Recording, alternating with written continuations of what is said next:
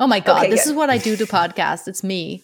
What Make it five hours long. the common denominator. is it? What is what is it Oh that they say? God. Like like if if you meet someone and they're like everyone I know, like this person was an asshole, this person was an asshole, every like this per like every story that they tell involves the other person being an asshole, and then you're like, it's actually you. Yeah. yeah. Not calling you an asshole. Yeah. But well, yeah, no, I get what you mean. no, no, this was um this was actually like good. Uh I I hope. I don't know. I didn't actually listen to our show, but in theory someone might like it.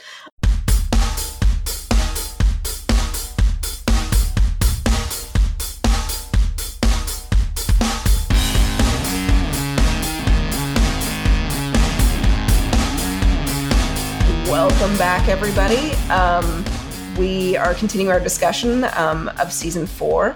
So we're going to start in on episode uh, 11, um, which is sort of the bunker slash uh, Jasper episode. Oh, and and Raven. No, we got we got some good stuff for for everyone, I guess. Um, I like how Joe, how the only comment that you, you highlighted for this episode was Raven's ice bath. Oh, like I the, got the only thing you considered notes. worthy of mentioning was Raven's. cryogenic shit. Yeah. Yeah. A, yeah, no, we have we have plenty of other stuff to discuss. I guess you barely took any notes, so I like how you're calling me out on shit. Um, we have a yay Sinclair, which, to be fair, there should be a yay Sinclair. Oh, we have, we have all caps from Selina. Um, yeah, yeah. Um, yeah. so let's talk about sort of the beginning of the episode because I feel like that sort of is a very meaty, meaty portion um, where we have Jaha and and Bellamy and Clarke sort of, and Bellamy blames Jaha initially um, for you know stealing him down into the bunker, and he you know was like, oh no, we were also going to get Octavia too, and Kane. Like, don't think that we were like, don't think we were heartless. Don't think you were special. right? Well and just kind of like no we you know this is shady but we totally had a plan. Like you know we didn't mean to leave your sister up there. We were going to fuck over everyone. Like sorry we couldn't get her. Yeah. um but then it turns out that you know it was clarke's plan. And I, do we think that bellamy was truly surprised? Like i i just Yeah, I think so because he'd been so wrapped up in Octavia fighting and winning, and he had so much genuine faith in Octavia's ability that the idea that Clarke didn't share that faith in Octavia, I think, really caught him off guard. Like beyond even just like them cheating. Regardless of whether Bellamy was surprised or not, is this a Clarke thing to do? yeah i mean are we surprised by this as clarke doing it like I, I was a little bit. I'm not sure this is a Clarke thing to do. I feel like that's a very big question, and I, I think it kind of goes into what we were talking about in Die All Die Merrily. That that ending, when I first watched it, I, I was so mad because I was like, "This is not like this makes no sense." They Mhm. spent a whole season telling us Clarke had transcended tribalism, and then she goes and does a thing that I could not in any way construe as not being a desperate desire to save her own people and herself. You know, um, but I think first of all the thing with Luna not to like not to basically continue the discussion we just had No, for, no, for it- hours but um but I think the thing that it wasn't clicking with me how much of a threat Clarke genuinely believed that Luna was because I didn't think Luna was was a serious threat like to win But- or that anyone would to win obey it? yeah like like like the fact that clarke's entire reasoning was based on the fact that with the moment luna came in and started beating people in the conclave like she said clarke said like by the time they closed the bunker only like four or five people were left and clarke apparently was so sure that luna was going to win and that nobody would get to go into the bunker and that was what prompted her to, to do this desperate Well, thing and four i people think had been left. Do we think but that? I but I think if well, Like, I even- think that if we accept that she believed that, then her actions make sense. And I think we're meant to accept that she believed that. But no, I I just mean like if Luna had won, would they Oh, would right. would everyone literally have just been like, well, rules are rules. I guess we all die. Like yeah, I, I think the thought about grounders would have. I th- I think they would have. I think they would have accepted that as much as as they would have accepted any one clan taking it for themselves. You know, and I think that's what I actually really liked about the conclave is that in their in their mind it was fair. it was law. like Well, like, that's yeah, the it was- thing. That's that Mhm. kind of gets into my well, actually. because like not really because they this is not what the religion says. This is not the tradition. This is a completely made up conclave. Um, they already adapted the religion to accept even this. I don't understand why they accept the authority of this and they think that it's binding. I mean these uh, these aren't trained you know nightblood novitiate toddlers um, so that, that, they're supposed to be. They're not their purpose is not is to be farce. They're not so trying to be commander, they're not being chosen by the flame. They're not gonna take the flame. The sky crew was included. That's not even allowed. That's not a thing. And so that's not a thing. So this is a whole thing is made up, but the the Fleimkepa, they were still acting like this is a sacred thing. And even Kane was banking on it being considered sacred and honored.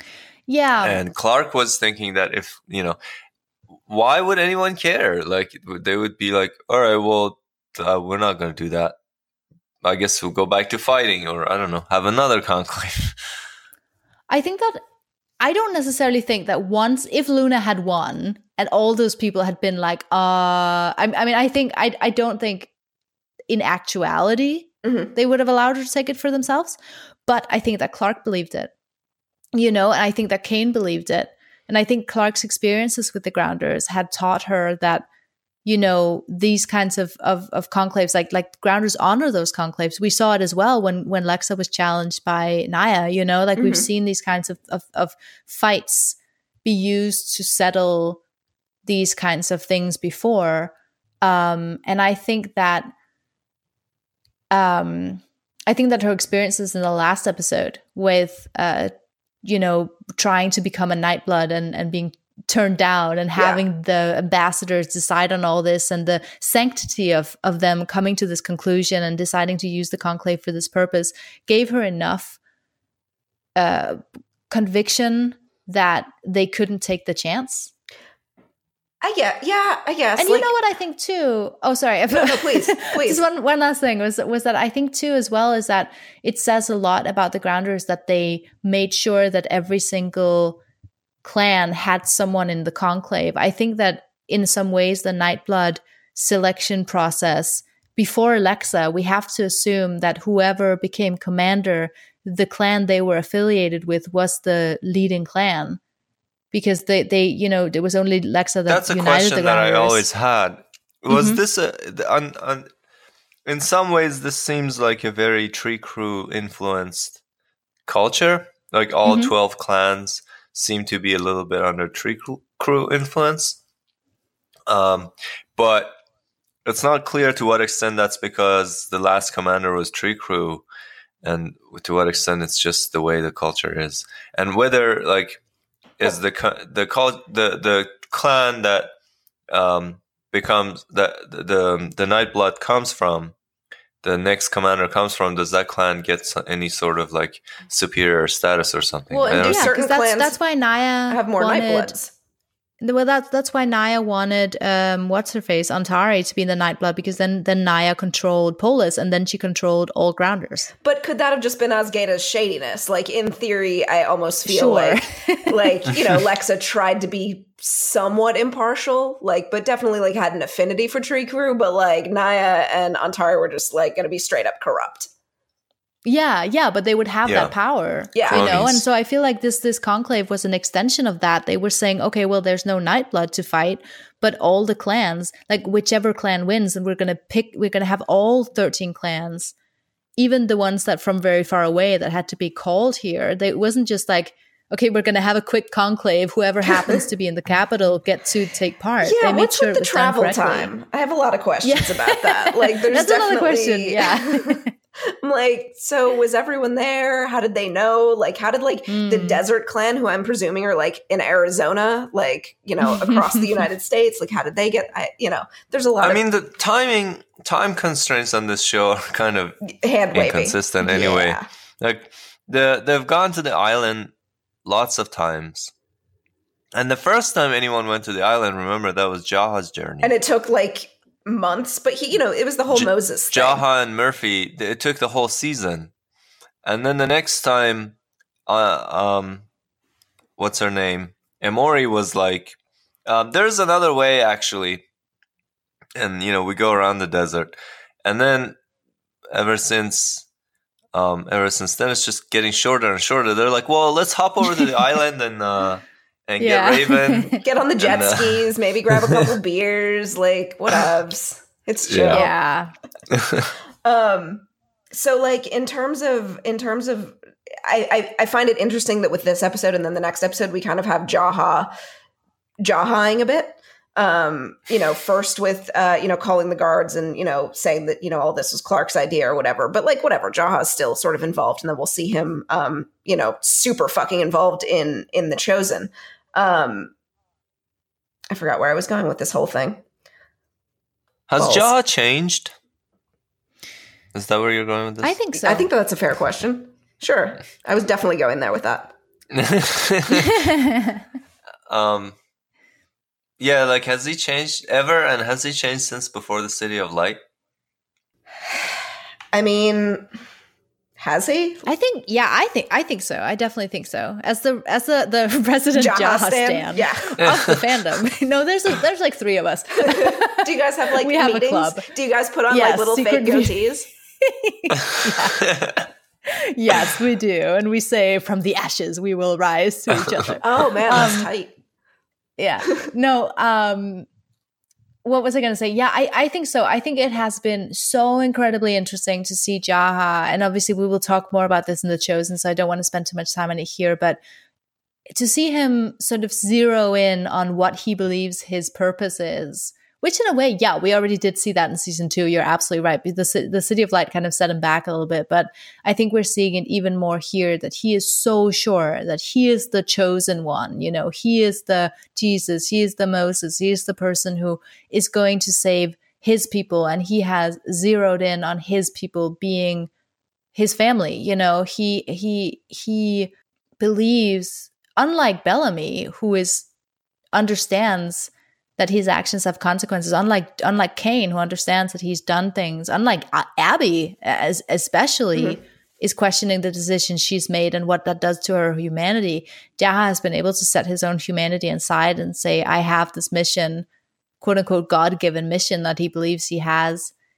And I think when you see him here, he has reached a place where he's he's both more and less fanatical about it at the same time. He's definitely fanatical, but he's also reached a place where he has found a kind of he's he's so fanatical that he's gone into like this serene place where he really believes he's a good person, you know, and he really believes that he's doing the right thing. And I think to some extent, you might argue he is. If you believe that Sky Crew is better than everyone else and better equipped to handle the bunker and and and sweeter and more innocent and blah blah blah blah blah, if you're able to construct Sky Crew as as one us and and the grounders as one them, then his perspective makes sense. The problem is that every other character has has been able to expand past their tribalism. that perspective. I mean for yeah, what right. he does like i almost feel like in the way that he has changed he has actually gotten better at what he does. Yeah. Um like if he's if peak Jaha, yeah, yeah. like what his goal is he's really good at it like his goal is to be Sky Crew. Like everything he does mm-hmm. is for Sky Crew, and he does. He's really yeah, like you're saying, he is very good for Sky Crew, and he's he's left a lot of his crazy. Like he doesn't seem mm-hmm. crazy mm-hmm. anymore either, and you're like, "Fuck." No, yeah. anyway, sorry. What, what has changed though? It's everything you said. It sounded like it's always been true. Well, no, he always I, I thought he's the chosen mm-hmm. one. He always he always thought he's the Jesus and the Moses. He's crossed the desert, and you know he had the twelve stations, and then he crossed the desert. I think he has he has come to believe in his own like that what he does is good. Like I think when he was on the ark, he was so burdened down by the decisions he felt like he had to make and so he's more now, arrogant now. Is that what you're saying? Yeah, he's no, he's he's not arrogant. He's more um in like he he loves his people in a way that he did like it's I it's it's I feel like he's more um he's a believer in focused. what he's he's believe yeah, he's a fervent believer whereas I feel like on the ark I think he felt like he did what he had to do. And now I don't even think that he he's unburdened now. Like it's not a burden. Yeah, exactly. Yeah. Like he's kind of um, like because you know he he felt sort of he felt conflict and it feels right yeah yeah and now he doesn't feel any fu- he is absolved of all of his guilt i feel like like he, Yeah. he like the And city of light right, like- reborn like, he was reborn and he doesn't have yeah. guilt anymore and but in, in asking when he's changed i think you're absolutely right in that there's a there's a consistency to jaha Mm-hmm. he has always done what he believes is best for his people and that has not changed Yeah, I mean that's why I said more arrogant because like now he, he he doesn't even feel like like Abby said. uh, She said like I hate Yeah. myself for it. She is still the Abby uh, that she was, uh, you know, from Mhm. season one, where she said, you know, I always worry that we go too far with these choices and we don't deserve to to survive. So Mhm. she still she does it, but she hates herself for it, and Jaha just seems completely undisturbed. And that yeah i think we Sorry, never got to hear even what he feels like, he, what he feels about the city of light, and whether he Mhm, thinks mhm. you know that was a good idea, but when it went the wrong way, or it was a bad idea, or uh, does he Yeah. feel guilty? Does he feel He like, well, I was under well ALIE's I control? I, I I do agree. I wish I wish we had gotten some insight into that, like his his mind frame during the City of Light, because everyone just thought, oh yeah, that makes sense, total Jaha. He's just crazy now. But I but I do think what I will say in the way that he, I feel like his he has changed over the season is that I feel like in season one he did what he did out of a very heavy sort of sense of of duty and responsibility. In season two, he did what he did out of desperation. In season three, he was chipped. And in season four, I feel like he did what he did out of love for his people. Like I feel like maybe if he has changed, it is in his in his um in the the emotion and the weight he puts behind the decisions he makes. Hmm. I, and That might be wrong. I don't know. I I'm- but I that I really feel that that's what has changed. No, I, I, I can totally, yeah, because he sort of had this. It's almost like for the lengths that he needed to go through in order to do the things that he did in the earlier seasons, he kind of had to put these sort of like reasonings behind it, um, Mm. like sort of buy into his own bullshit, which kind of Right. in a lot of ways Convince himself of his own bullshit. Yeah. like where he's like, I'm gonna trek through the desert because I believe in this thing, and you know, I have to believe Exactly. because what is my life? What is my Without life it. What do all these horrible decisions that I made? What what was it all worth if I'm not the chosen one? I have to do this. I have to find the city of light. There's no alternative because I can't accept the fact that I'm wrong. Now he knows he's right. yeah, He knows that his people are the best. He loves his people. He loves them so much, and he believes convinced in of their Crew so much.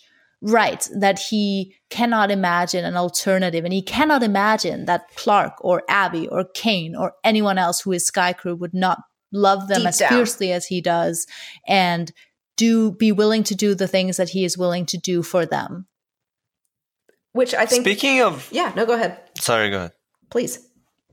Um, I was kind of going to change the subject. no, so go- if you Go want, on, yeah, No, we've no, talked enough of it. yeah.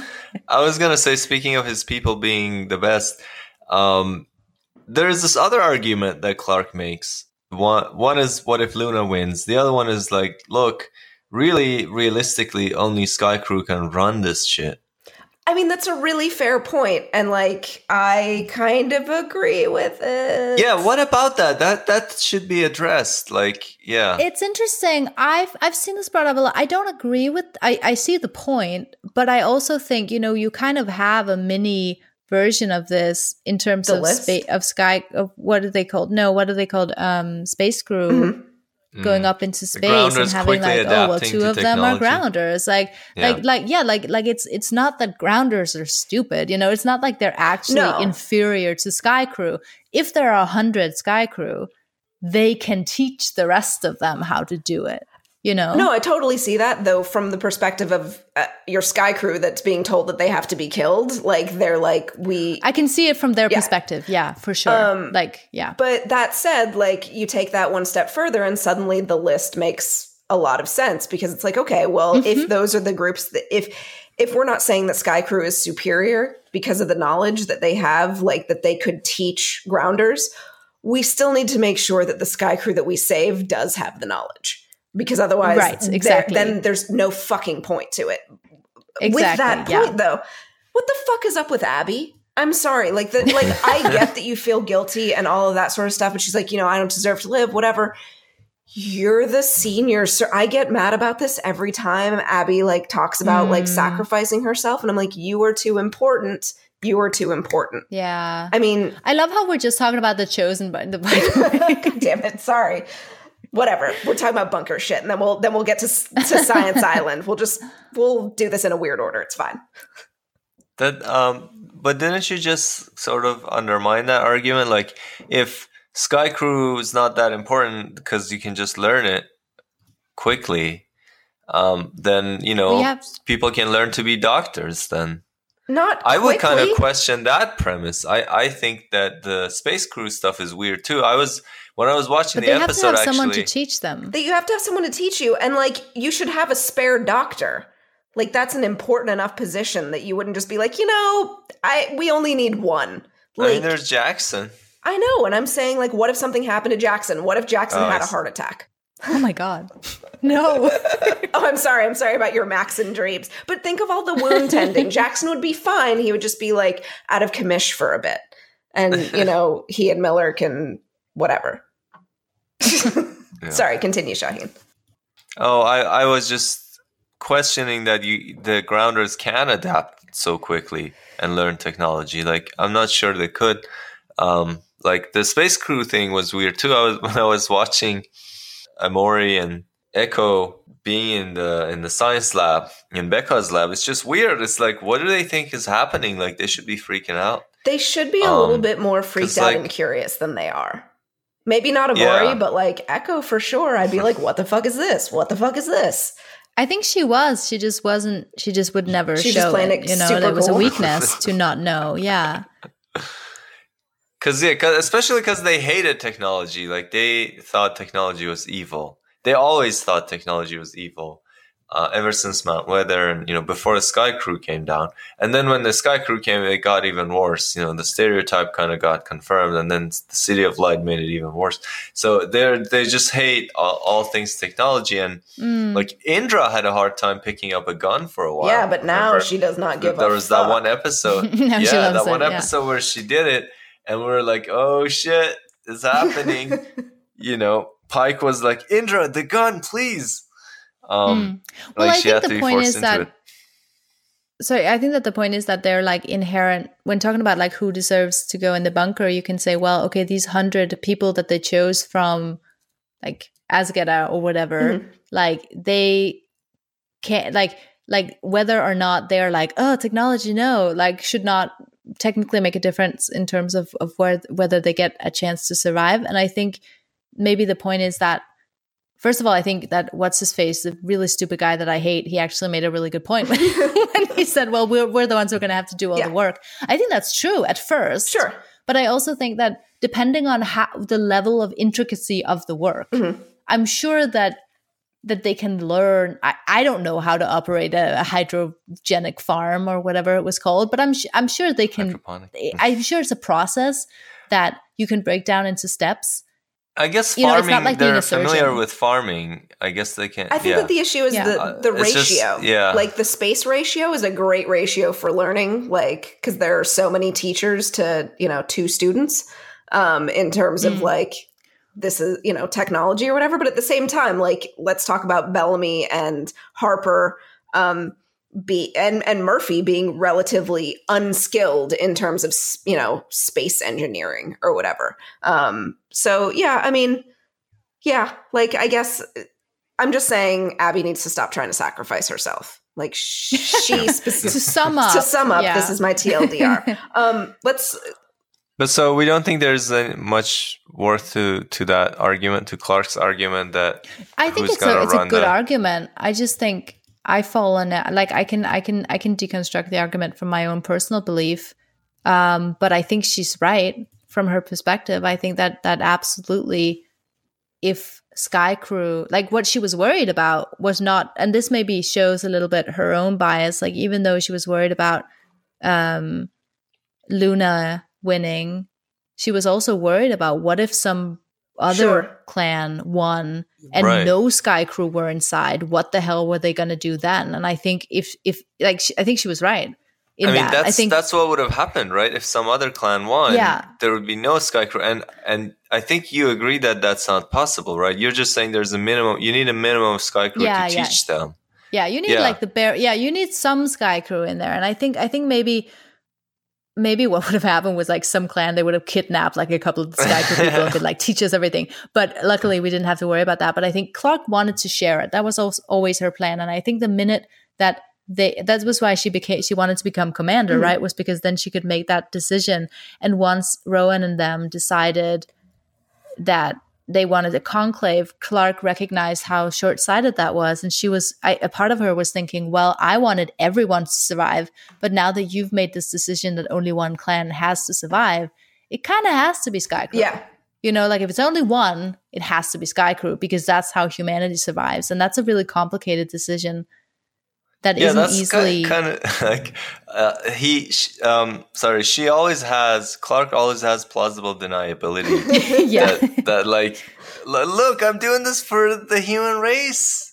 Yeah, See, like, but it's this- a complicated, and that's why I think Yeah. it was hard to buy when she made that turn. It was hard to be on Clarke's side because you could say, yeah, but it's also all your friends, Yeah, I mean, almost all your friends. I, I especially liked um I just wanted to like call a little a little something like moving moving through that episode where, you know, after we after we take Bellamy uh, out of the equation and, you know, Murphy is basically volunteering to to be the guard.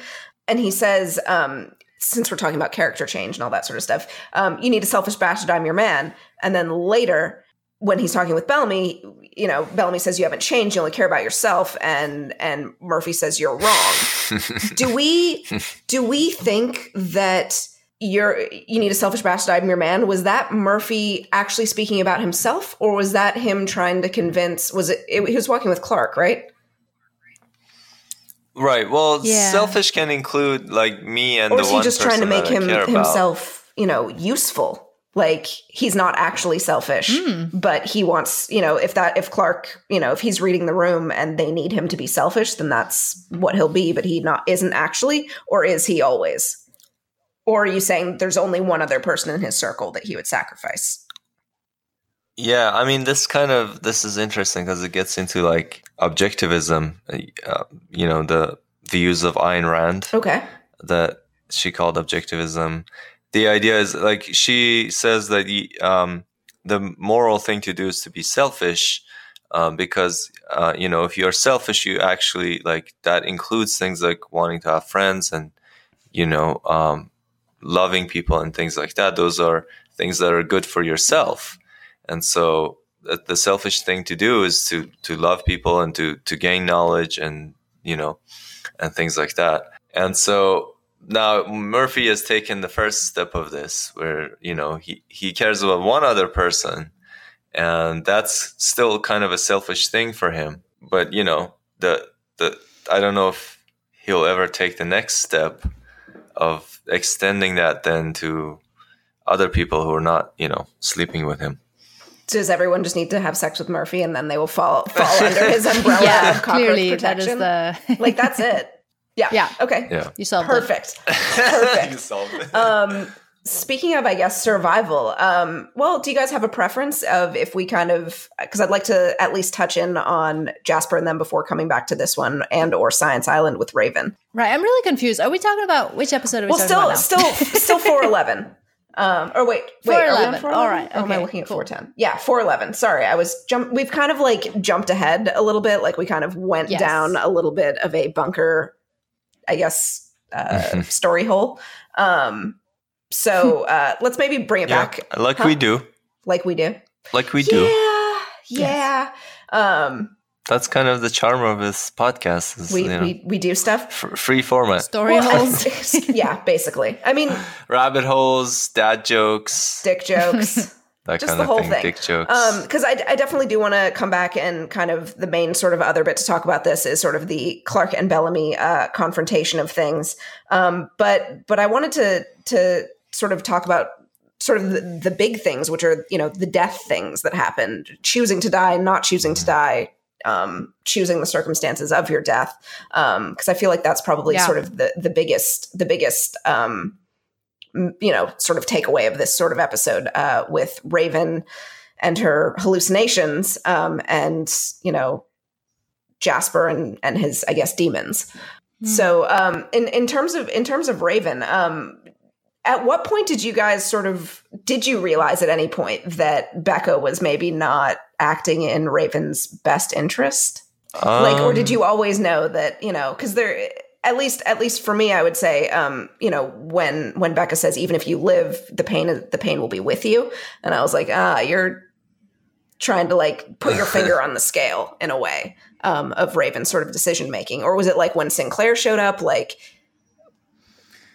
Yeah, I don't think I I'm not I don't really remember what I thought of it, but I think it all kind of came together when I realized that that they were both because we didn't really know what the visions mm-hmm. were. We didn't really know what Becca was trying to tell Raven.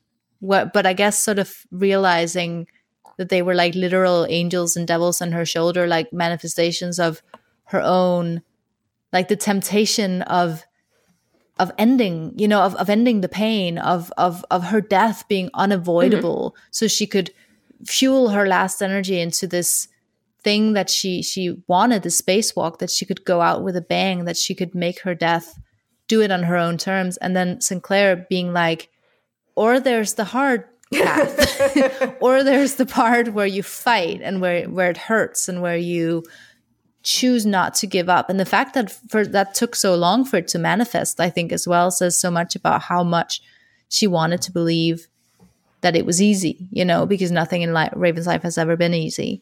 Um, but I don't think it really clicked with me until we had both of them there and it was Sinclair telling her to live. And we realized that actually Becca was maybe. It wasn't that there wasn't a way. It was that it was a really, really, really, really hard mm-hmm. way. I mean, yeah. but you know, you, you you mentioned the easy and the hard, and you know, then we have sort of the Jasper side of it, um, where yeah. I thought it was really interesting when um, Riley overdosed that the kids were freaking out. Yeah, because that just makes you think that because they were trying. Somebody shouted, "Help him!" And that is maybe not what you shout when the effects of your suicide cult sort of start to kick in. um, and so did these kids did they all actually want to die? Like obviously Harper mm. didn't at the end. Um, well, what do you think? What do I think? Um, yeah. I, I'm I'm not sure. Um, See, can, I, can we? Yeah, I would say I think that Riley aside, I, Big think fucking that, asterisk for that guy. God, Riley was the, like we make a lot of Riley jokes, but he was the manifestation of what did not work in this storyline. Yeah, um, and I think that like the yeah. thing about the party storyline is that it was a really good idea, but I think just the fact of how much of a downer that party is was from beginning to end. really shitty party. Really, yeah, really undercut. You know the thing they said about the at the beginning of the season about oh how are you going to go out? Are you going to go out like partying or are you going to go out f- fighting to live? And I feel like in a way like Raven kind of encapsulated that better this season when she was like, "Are you going to go out spacewalking or are you, you going to go out like fighting for your life?" Mm-hmm. Um, Whereas the party was just such a downer the whole season and people were just standing around like zombies. and it just it just I I don't know. It, it didn't was, look it fun. Never, it never no, it never seemed like there was any reason for them to stand around like zombies on the ark as there was like or, or you know in, in Arcadia as there would have been mm-hmm. if they'd been standing around in the bunker. Like it, it it it didn't really feel like there was much of a difference. And I think um that would might have worked better if they if it had felt like they had had fun earlier in the season. But i do think i i, mean i absolutely I, I don't think they wanted to die. I think that it was kind of similar to raven in that they had come to believe that there was no alternative that no matter where, what they tried to do they had that same t- ticking clock that raven very literally had. And they so might they, have been right. They might yeah they might have been. yeah they probably the wouldn't bunker. have made it. Uh, yeah. um yeah that's i mean why is that the easy choice though I, am not saying that it is or it isn't. I mean, you know? if we go Especially with the Raven if you don't necessarily. Analogy, I mean, because I, you know, then we can object to that too. That that deciding to I mean, we talked about death with dignity last time a little bit, um, and you know how we kind of understand if someone has a terminal illness, we say, you know, okay, they want to die before it gets really bad and they become a burden on everyone, and life becomes really painful. You know, they know that they're to die in a, uh, you know, in a few months. They're to die soon, so maybe they want to die with dignity. Um, now, why does it have to be six months? I mean, life is a terminal illness itself, right? And if someone decides, I mean, this goes along with the do we deserve to survive thing, right? If someone feels like, no, we don't, you know, I feel like Jasper always, always decided we don't deserve to survive. Um, and so, you know, that's not easy either. I don't know. It's, yeah, I mean, it's not easy or hard. It's just, it's just it depends on. I mean, you can. It's kind of circular. You can only say that they um, they kind of gave up or couldn't make it or couldn't um, weren't strong enough for it. If you assume that the other thing was the better thing to do, you can also think that people are um, too cowardly to realize that their life isn't worth living. If you think that it's it's not worth living, so it, it all depends on whether whether you think it's worth doing it or not, right? I mean, and the fact that their odds weren't good to begin with. Mm-hmm. Like their odds for dying anyway were pretty fucking high. So it becomes, yeah, did they go out on their own terms? That said, like you said, Selina, it didn't look very fun. That, well, that's what I mean. Like, it, it, I, I get what they were trying to do, and I and I think it's an interesting. I think that's absolutely true, and I think that's one of the themes of the season is that it's it's it's not a question of of easier it's not a question of, of, a right or a wrong way to go about it. It's a question of what your perspective is, like with everything else in the show. And that's as well with Raven. It wasn't a question of, um, is she going to lie down on the floor and wait for death or fight to survive? It was, okay, well, is she going to um, fuel her brain power into this really one very cool thing because she can and it's fun? Or is she going to do the thing that is not fun and that might lead to her dying right now and ter- like in this way, you know? So, so it's, so it's much more complicated than, good or bad or um, easy or hard. Uh, but yeah. but again, looking at the the kids in in the Arcadia, they just weren't having it enough just fun like they were, for it to be worth it, right? it just looked like they were choosing to stand in one inside place as opposed mm. to another inside place. Yeah, I mean, with the possibility or likelihood that yeah they're gonna die, yeah. and the, yeah. and you know like dying of like radiation because they they didn't Jasper didn't look great no, when, none of when, them looked great. yeah. You know, like it wasn't like we're gonna like it's not like we're like at our peak, you know, young rock stars ODing on cocaine. It was all like, so miserable. Like all of these like, kids. I know it was all about Jasper and, and like I, I do I think that that is like it's interesting that he that he had like it's so funny like Jasper and and and Raven and and clarke all had this no, not clarke Jaha all kind of had a mission in this episode. You know, they kind of had mm-hmm. a mission um and they kind of like Jasper took people along into his cult as well. And it's just mm-hmm. an interesting decision for him to have made. Um, but I do, I just, I feel so bad for those kids because they just like there should have been more sex. it was just so sucky right? for them. More like yeah, there should have been music, more, more music, dancing. more dancing. Yeah, just like yeah, some kind of light show. Or, you know, something. It was just kind of like, well, we're just I guess we'll just yeah. kind of slowly get drunk and be kind of sad, but we're going to convince ourselves that this is what we want. Yeah. Yeah. Like at this point, it was almost like a game of chicken. Yeah. Um, mm-hmm. Where like you've committed to this thing and now so you kind dark. of have to, yeah. Yeah. Because um, even even when when Jasper was like tonight and they were all like, tonight, tonight. And it was like, it was so cult like and creepy. And like, I don't think it doesn't take away from the tragedy of Jasper to admit that this was super creepy and super like messed no. up, you know? It was. No, because to be that, to be susceptible to that and, you know, to sort of join in with that and to feel like that that is your sort of the way that you want to go out. Now, but at the same time, like, would you rather have like they knew that they didn't have much hope left and i'm not saying whether or not you know do you want to like go out you know with the saddest party in the world but like is there something to be said about not deluding yourself repeatedly and getting disappointed repeatedly like all those people who are going to wake up after chosen outside mm-hmm. the bunker and be like what the actual fuck yeah um you know, is that better or worse? Like, I, you know, like yeah, I mean that's kind of yeah what we're talking about. Yeah, I mean going back to the easy or hard thing, uh, mm-hmm. I I didn't mean to like completely like say that the, you can never say one choice is easier or harder because like I mean death is such a uh, such an extreme case, but you can think of it in terms of like a, a relationship too or a marriage uh, or or something.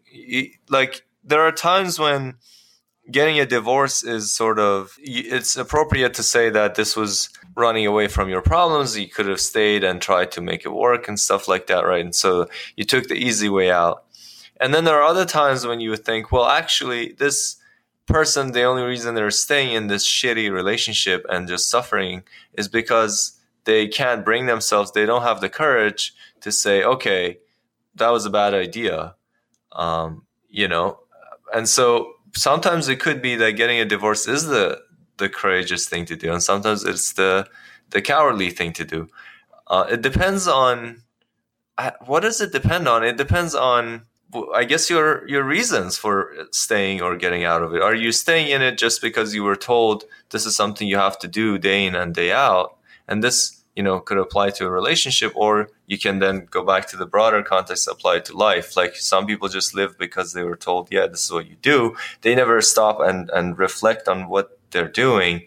So that's the easy way you're taking. But if if you're living because you thought about it and you realize yeah it's it's it's hard but it's still worth it and i'm gonna put up with the hardness of it and whatever then that that was the hard choice yeah. that you made right so i don't know yeah, I, I think I mean obviously I mean obviously like there's there's a, a difference in like saying like comparing death or life to like anything else. Like if you're talking about divorce, for example, I think the difference is that if you're talking about the brave thing being getting out of a failing marriage is because you have a sense that it will make your life better if you get out of a failed uh-huh. like it leads to better things right and unless you're if you're religious then you might believe that it leads to better things but but in this case, I think it was it was a case of do we think that life in the bunker is actually life? That that that was kind of floated around earlier mm-hmm. in the season too. Right. That oh well, are you you're telling me that I can go to the bunker and like basically Exist. Yeah, like like like that it was basically the, the the point of existence in the bunker was so like like going to prison for the rest of your life yeah. or like going to uh, uh some horrible horrible place that they were like, you know what, actually no, that it's enough. I've suffered enough, you know? I think that was that was the choice that that we were supposed to believe that that they were facing. I mean, what if you think that nothingness is better than this life? Yeah, right, exactly. Then then there is something better at, on the other side, right? Which is, I think, what what Jasper maybe, but it's it's tough. It's really tough. It's it's a it's a big story. It's a big episode. It's a big choice to have this character make. But anyway, I was thinking like, yeah, you can compare it with other things in life. Sometimes getting mm-hmm. out of mm-hmm. it is the brave thing to do. If you're staying in a just a bad relationship and like right. there's no bravery bravery in stay, yeah. Denying to yourself or, you know, yeah. Yeah, it's it's hard to compare, I think, ending your life to to anything like that. But yeah, no, I see what you're saying.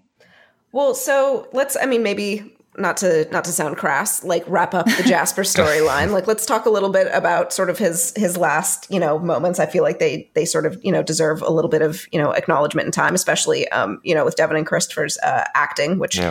um, Oh my god, fantastic. Like, really really really good, especially since we don't really see we don't spend a lot of time with them ever um, either together or apart. Like we spend little bits. They they sort of come into a scene with other heavy hitters.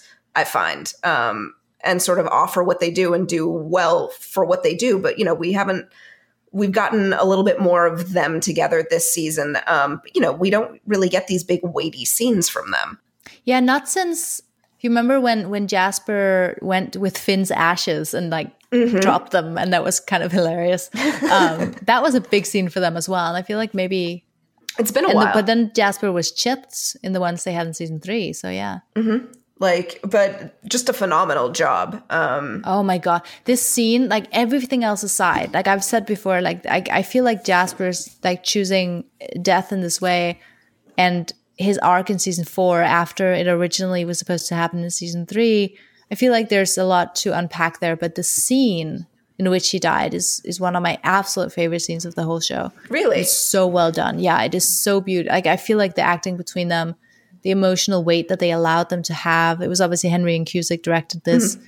Um, he did a phenomenal job. It was beautiful and like I will again, I I know you haven't seen Merlin yet, but I will say it's there's a very strong similarity between like a scene that happens in that show and, and in this one. And I just I feel like really, really appreciated that they committed to the emotional weight of it in a way that I I yeah, I thought it was amazing. I, I totally, totally agree. Um, I think that, you know, if it had happened in season three, it would have they mm. by necessity it would have been rushed because we know when it yeah. would have happened and there was not time to sort of um you know and and you can argue that there wasn't a, you know that that um that Monty didn't grieve or whatever the fuck. I will argue that there was not time and that will happen. Yeah, yeah. The world was ending. Yeah, like, like sorry, you know, it was Monty is too practical to like break down right now.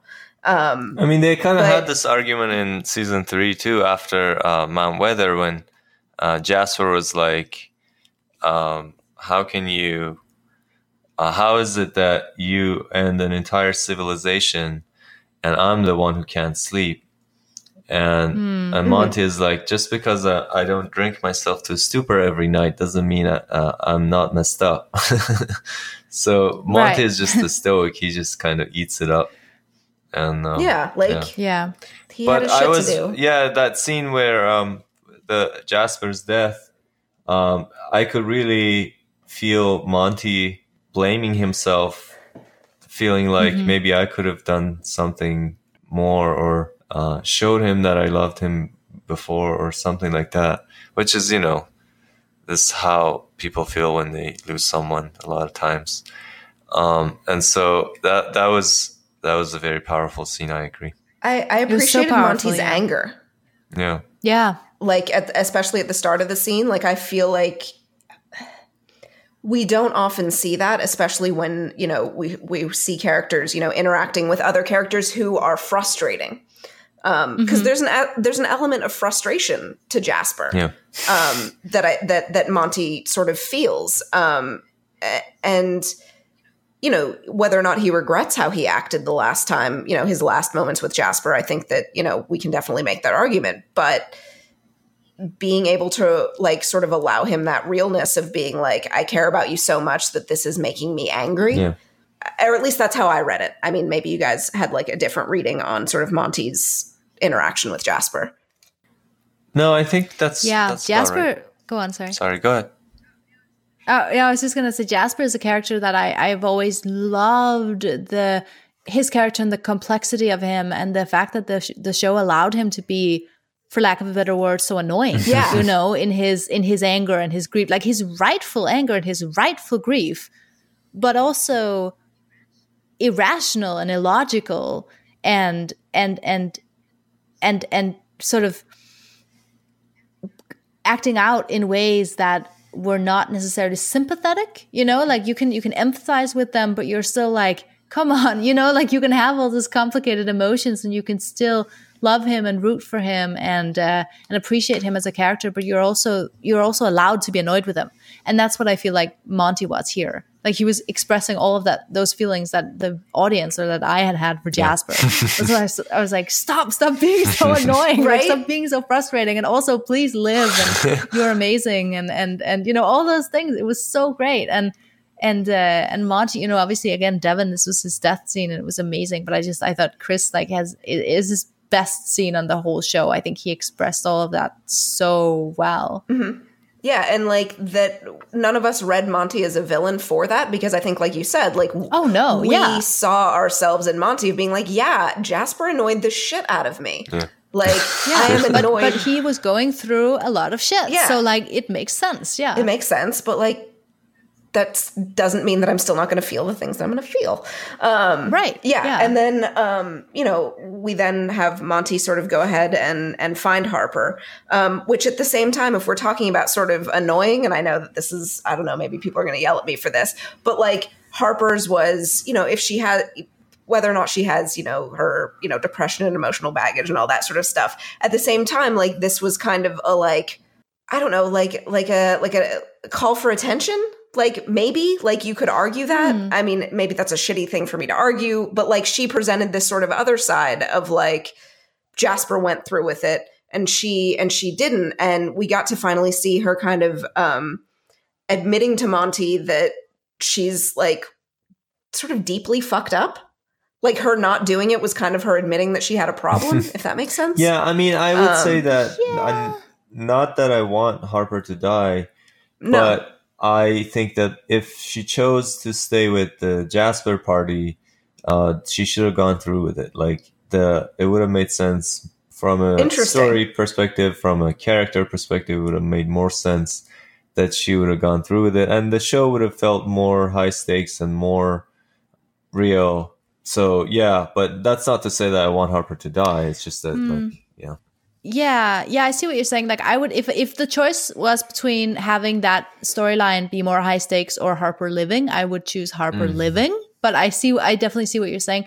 I think that what I what I found interesting about Harper's storyline is that I almost compare it to Raven's in that in that she felt like for a long time or for for two episodes um, yeah her storyline was there was something weird going on with the storyline like like again, we can trace it all back to Brian leaving and how that must have shifted some things around. But um, but I feel like Harper had convinced herself that this was or was trying to convince herself. She was trying to shut off the part of her brain that said there was another option and trying to commit to to this choice she had made. And but I think it was it was really interesting in the end that she chose to live. And I think it also, if we're taking this from Harper, like as, as opposed to saying, well, she was the other side of, of Monty's heart in this episode, which she mm-hmm. was. Mm-hmm. But I think if we're taking it from her perspective, I think her sort of pushing him away and saying, you're not enough to make me want to live, um, which by the way is also pretty much what Abby says to Kane in the next episode. Yeah. Uh, which which is and and then choosing to live after all, I think both speak to the fact that actually that was a lie, that actually she does love Monty more mm-hmm. than maybe she was willing to admit to herself, but also that she herself wants to live, that she it, it has nothing to do with Monty, that that her desire for life was stronger than her whatever like she had convinced herself that she was not good enough or that it wasn't a fight worth having. Yeah i mean does that make sense? Like i think i think it was very interesting her choice. I feel like often in movies or in uh, in drama we kind of present this choice of like there's always stories about someone who wants to die and then someone has a dramatic conversation with them and they change their mind it's a really big decision. if you mm-hmm. like, if you thought until like five minutes ago, you thought you were gonna, you chose to die, and then now you change your mind. That's a huge change. And you know how how did what exactly happened? Like, what was she lying before? Because she sounded like she was someone who was really tired of all the bullshit, and she mm-hmm. was predicting correctly that if we go into that when every time we say we're safe this time it's going to be fine there's peace it's a lie and you know like she had a point yeah she had a point. like i said she yeah. predicted correctly like if we go into that bunker it's going to be a shit show again and there's going to be fighting or whatever uh, and it's not going to be easy in space either so she was really tired of that like realistically she should have moments on uh, you know on the ark uh, during these six years, she must have had times when she was like, "I told you this is bullshit." you know, um, maybe this is what breaks them up. Yeah, like I'm not that I know anything, and not that you can tell us anything, Selina, of course. but like, you know, I don't have the highest of hopes for them, like surviving six years, especially not to be whatever like if we take their age into account, the change that happens from, you know, 18 to 24 yeah. like yeah. that's that's a, a relationship change, yeah. surviving that like that's kind of i mean i uh, yeah like i don't know many 24 year olds that would approve of their 18 year old selves you know or at least know you know that you got that, uh, that you two would want the same things yeah um so you know it's it's it's definitely a, a valid sort of I'm I'm curious about their growth. Yeah, it's an interesting question like whether the two of them needed each other to survive on, in this very specific circumstance if they became each other's like mm-hmm. anchor you know you, i think you could if you watch this this this um, episode especially you could make that argument um, or whether it's like yeah whatever else it, it could be it's definitely a lot to to consider yeah, yeah. Um, i'm just saying like she can't just like turn around and be okay with it she probably like she must realistically she must still hate it I was just gonna say, you know what? I liken it to Harper's what she tried to do. Knowing what we know about Harper and how quick this turn was for her, I almost feel like I don't know if you ever have, and I don't mean to like make light of the the mm-hmm. stakes that were here, but I think in terms of her, you know, when you have like a really scary dream of someone like chasing you, um, like a murder or like a, a lion. I have sometimes like a, a being chased by a lion. Mm. Okay. And it's really scary. And I'm like running from this lion and I'm like, shit. And I fall and I stumble and I get up. And you know, like when you run slowly in mm-hmm. dreams and, and like you can't speed up and stuff. And sometimes in my dream, I'm like, I can't. And I just lie down. Mm. I'm like, I just get me. just let the lion get me because I cannot. This is too stressful. you know, like it's too yeah. much. I know I'm not going to be able to escape this lion. So if I just lie down and get it over with, and then I wake up, yeah. and I almost feel like maybe that's what what was because Harper didn't really want to die, but she was so tired of fighting. I mean, maybe you know, and she was so tired. She didn't want to have the lion like like um catch up with her. She was like, okay, just just eat me, lion. you know, and the, and the lion didn't if that makes necessarily sense. eat her. Like no, right? Like it was. It was only like I think after she lied, she lay down on the floor and was like, "Okay, I'm ready, lion. Where are you?" And then she was like, "Oh shit, actually, this is not what I want."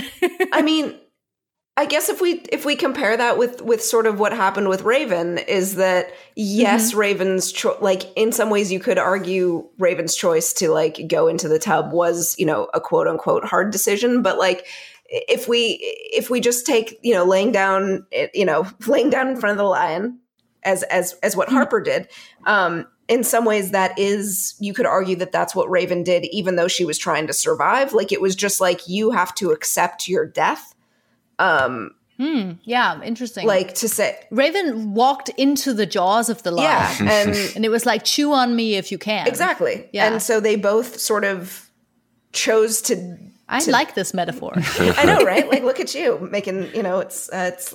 Is it like Aslan lion? Like, is it evil? Sure. Evil Aslan? Why not? Yeah. Um, yeah. Okay. since since I'm sure that next season is just going to be all you know Christian allegory. So let's let's get let's get a head start. you might as well. head start.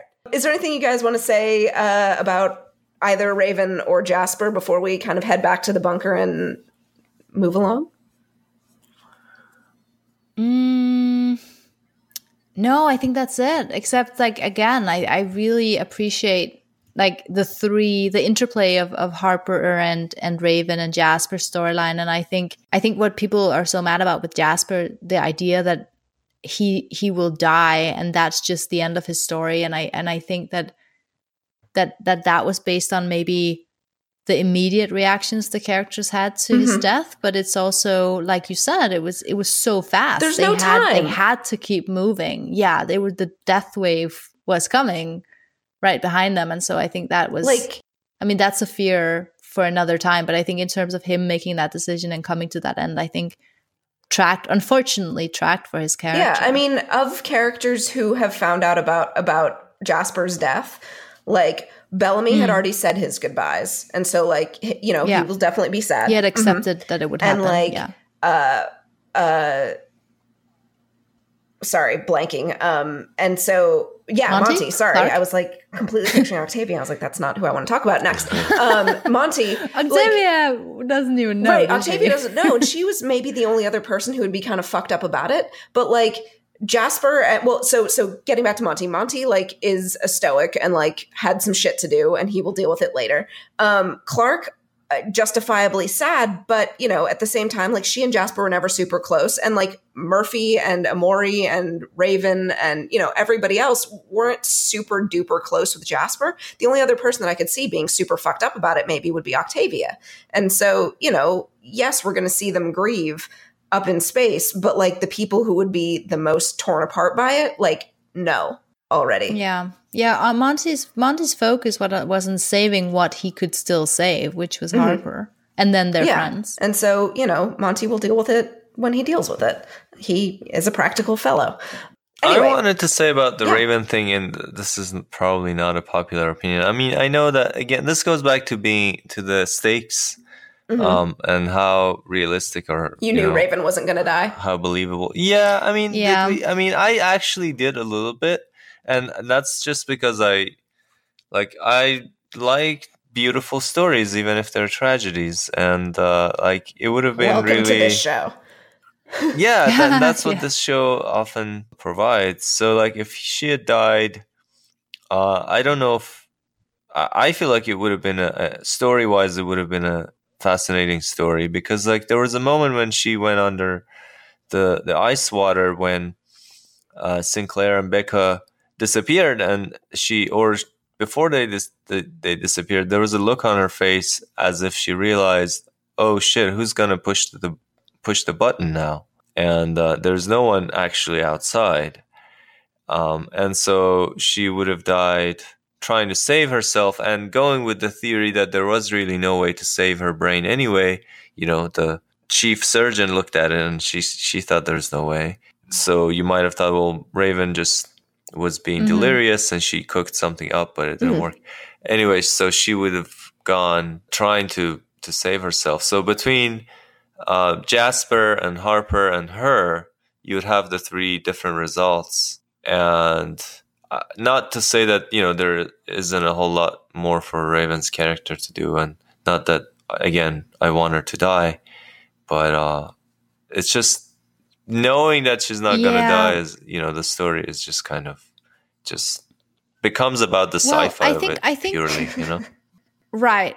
I th- I think for me, like I think that the the thing with the show is that they so often put characters, especially maybe in season four because they had so much with like oh only choices last last chance blah blah blah they had a lot of extreme situations in which characters should have died but didn't like octavia yeah. falling off the cliff and having yeah. an aragorn moment and raven literally dying and resurrecting herself and um yeah i'm sure there were others i can't think of any other now but i'm sure there were more uh but but so i feel like we get a little bit jaded because with these like the stakes were too high like this is a thing people have said about season four the stakes were too perpetually high that both the characters and the audience got a little bit jaded and was like well we know it's season it's it's episode seven this is not actually right. the last chance because there are more yeah. episodes so i think in that sense you're you're right and i think in terms of raven resurrecting herself it was one of the few moments when i feel like the show borders on like making superheroes out of its yeah. characters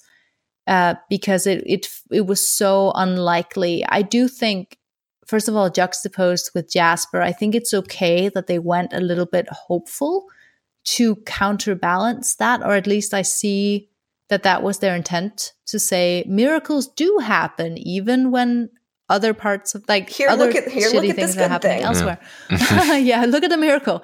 But but I but I but I also think in retrospect we can say these things but when i was watching this episode i i i thought raven might die you know, I did I wasn't sure she was safe. It's only because she survived that I can say, oh, she was safe all along. But when I was watching it, I have to admit, I didn't know that she was going to make it for sure. I thought they might well, especially because we hadn't her. lost anyone important up until then yeah. this season either. Yeah. That, that you know, I mean, yes, you could argue like Luna and Roan, but at the same time, like we hadn't yeah. lost like one of I was our like, people. Oh shit, are they going to kill Raven and like, Jasper in the Raven same dies? episode? Because we knew Jasper was dying, so that wasn't really a surprise.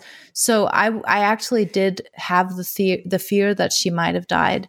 Yeah, I got a little. Yeah, I I kind of believed it too. But uh, then mm-hmm. you know, in retrospect, I feel like now I know this kind of thing probably is not going to happen. But maybe season five will surprise us. Maybe, right, yeah, maybe, maybe next time. Maybe next time a character is in that situation, they've they've lulled us in. That's what the show does. It lulls you yeah. into a fake sense of security. Then it kills like all your faves, and then you're like, oh, everyone's gonna die. Yeah. And then they pull like this shit, so you get you feel safe again, and then the cycle starts all over, right? Yeah. Jeez, I mean, it was easier. Jesus. no, but you know what I mean, though, right? no, like totally. Like that is the show. They can't every time. It seems like certain death for a character. They can't actually kill them every time. Yeah. But you know they do have to do it sometimes. It's it's a balance. It's really tough. And and to make us believe like that somebody with plot armor as thick as Raven, mm-hmm. like knowing like that you just be like, wait, they could actually like they could have done this and all of us would have bought it. We would have rioted, but like would have been like, man, they could okay, have done it. Yeah, yeah. I live in perpetual fear. Like even though a part of me is like Raven is never gonna die, a part of me is like, yeah, but she could. Like yeah, you know, remember, like I do remember the it. show you're watching. Mm. Like I have, I'm 90%, sh- I'm going to say like 85% sure that Clarke will be dead by the end of the show. Mm-hmm. Oh, wow. But On record. That, that also doesn't necessarily, like, just because like JR's been like, it's a tragedy. I'm like, welp. Yeah. Yep. Uh-huh. Um, but at the same time, yeah. I also wouldn't put it past the show to like take a few other like super favorites along the way, but leave a few people to be tortured and alive yeah. as well. Yeah. yeah. Like just really fuck with everyone. Right. Yeah. like make it as painful as possible. Yeah. Cool. Um, neat. Um, on that note. on that note, speaking of pain, um, let's head back to the bunker um, because we did get some good um, Bellamy and Octavia and Echo and Clarke business, um, and then we'll move on to to Chosen, which we've already already been wanting to talk about anyway. So if that if this drifts into that territory, um, you know, so be it. All right, cool. Let's see. Sorry, I'm looking. I'm looking through the notes to see what people had to say uh, more about um, the bunker area. And did did you guys think that Clarke was going to shoot Bellamy?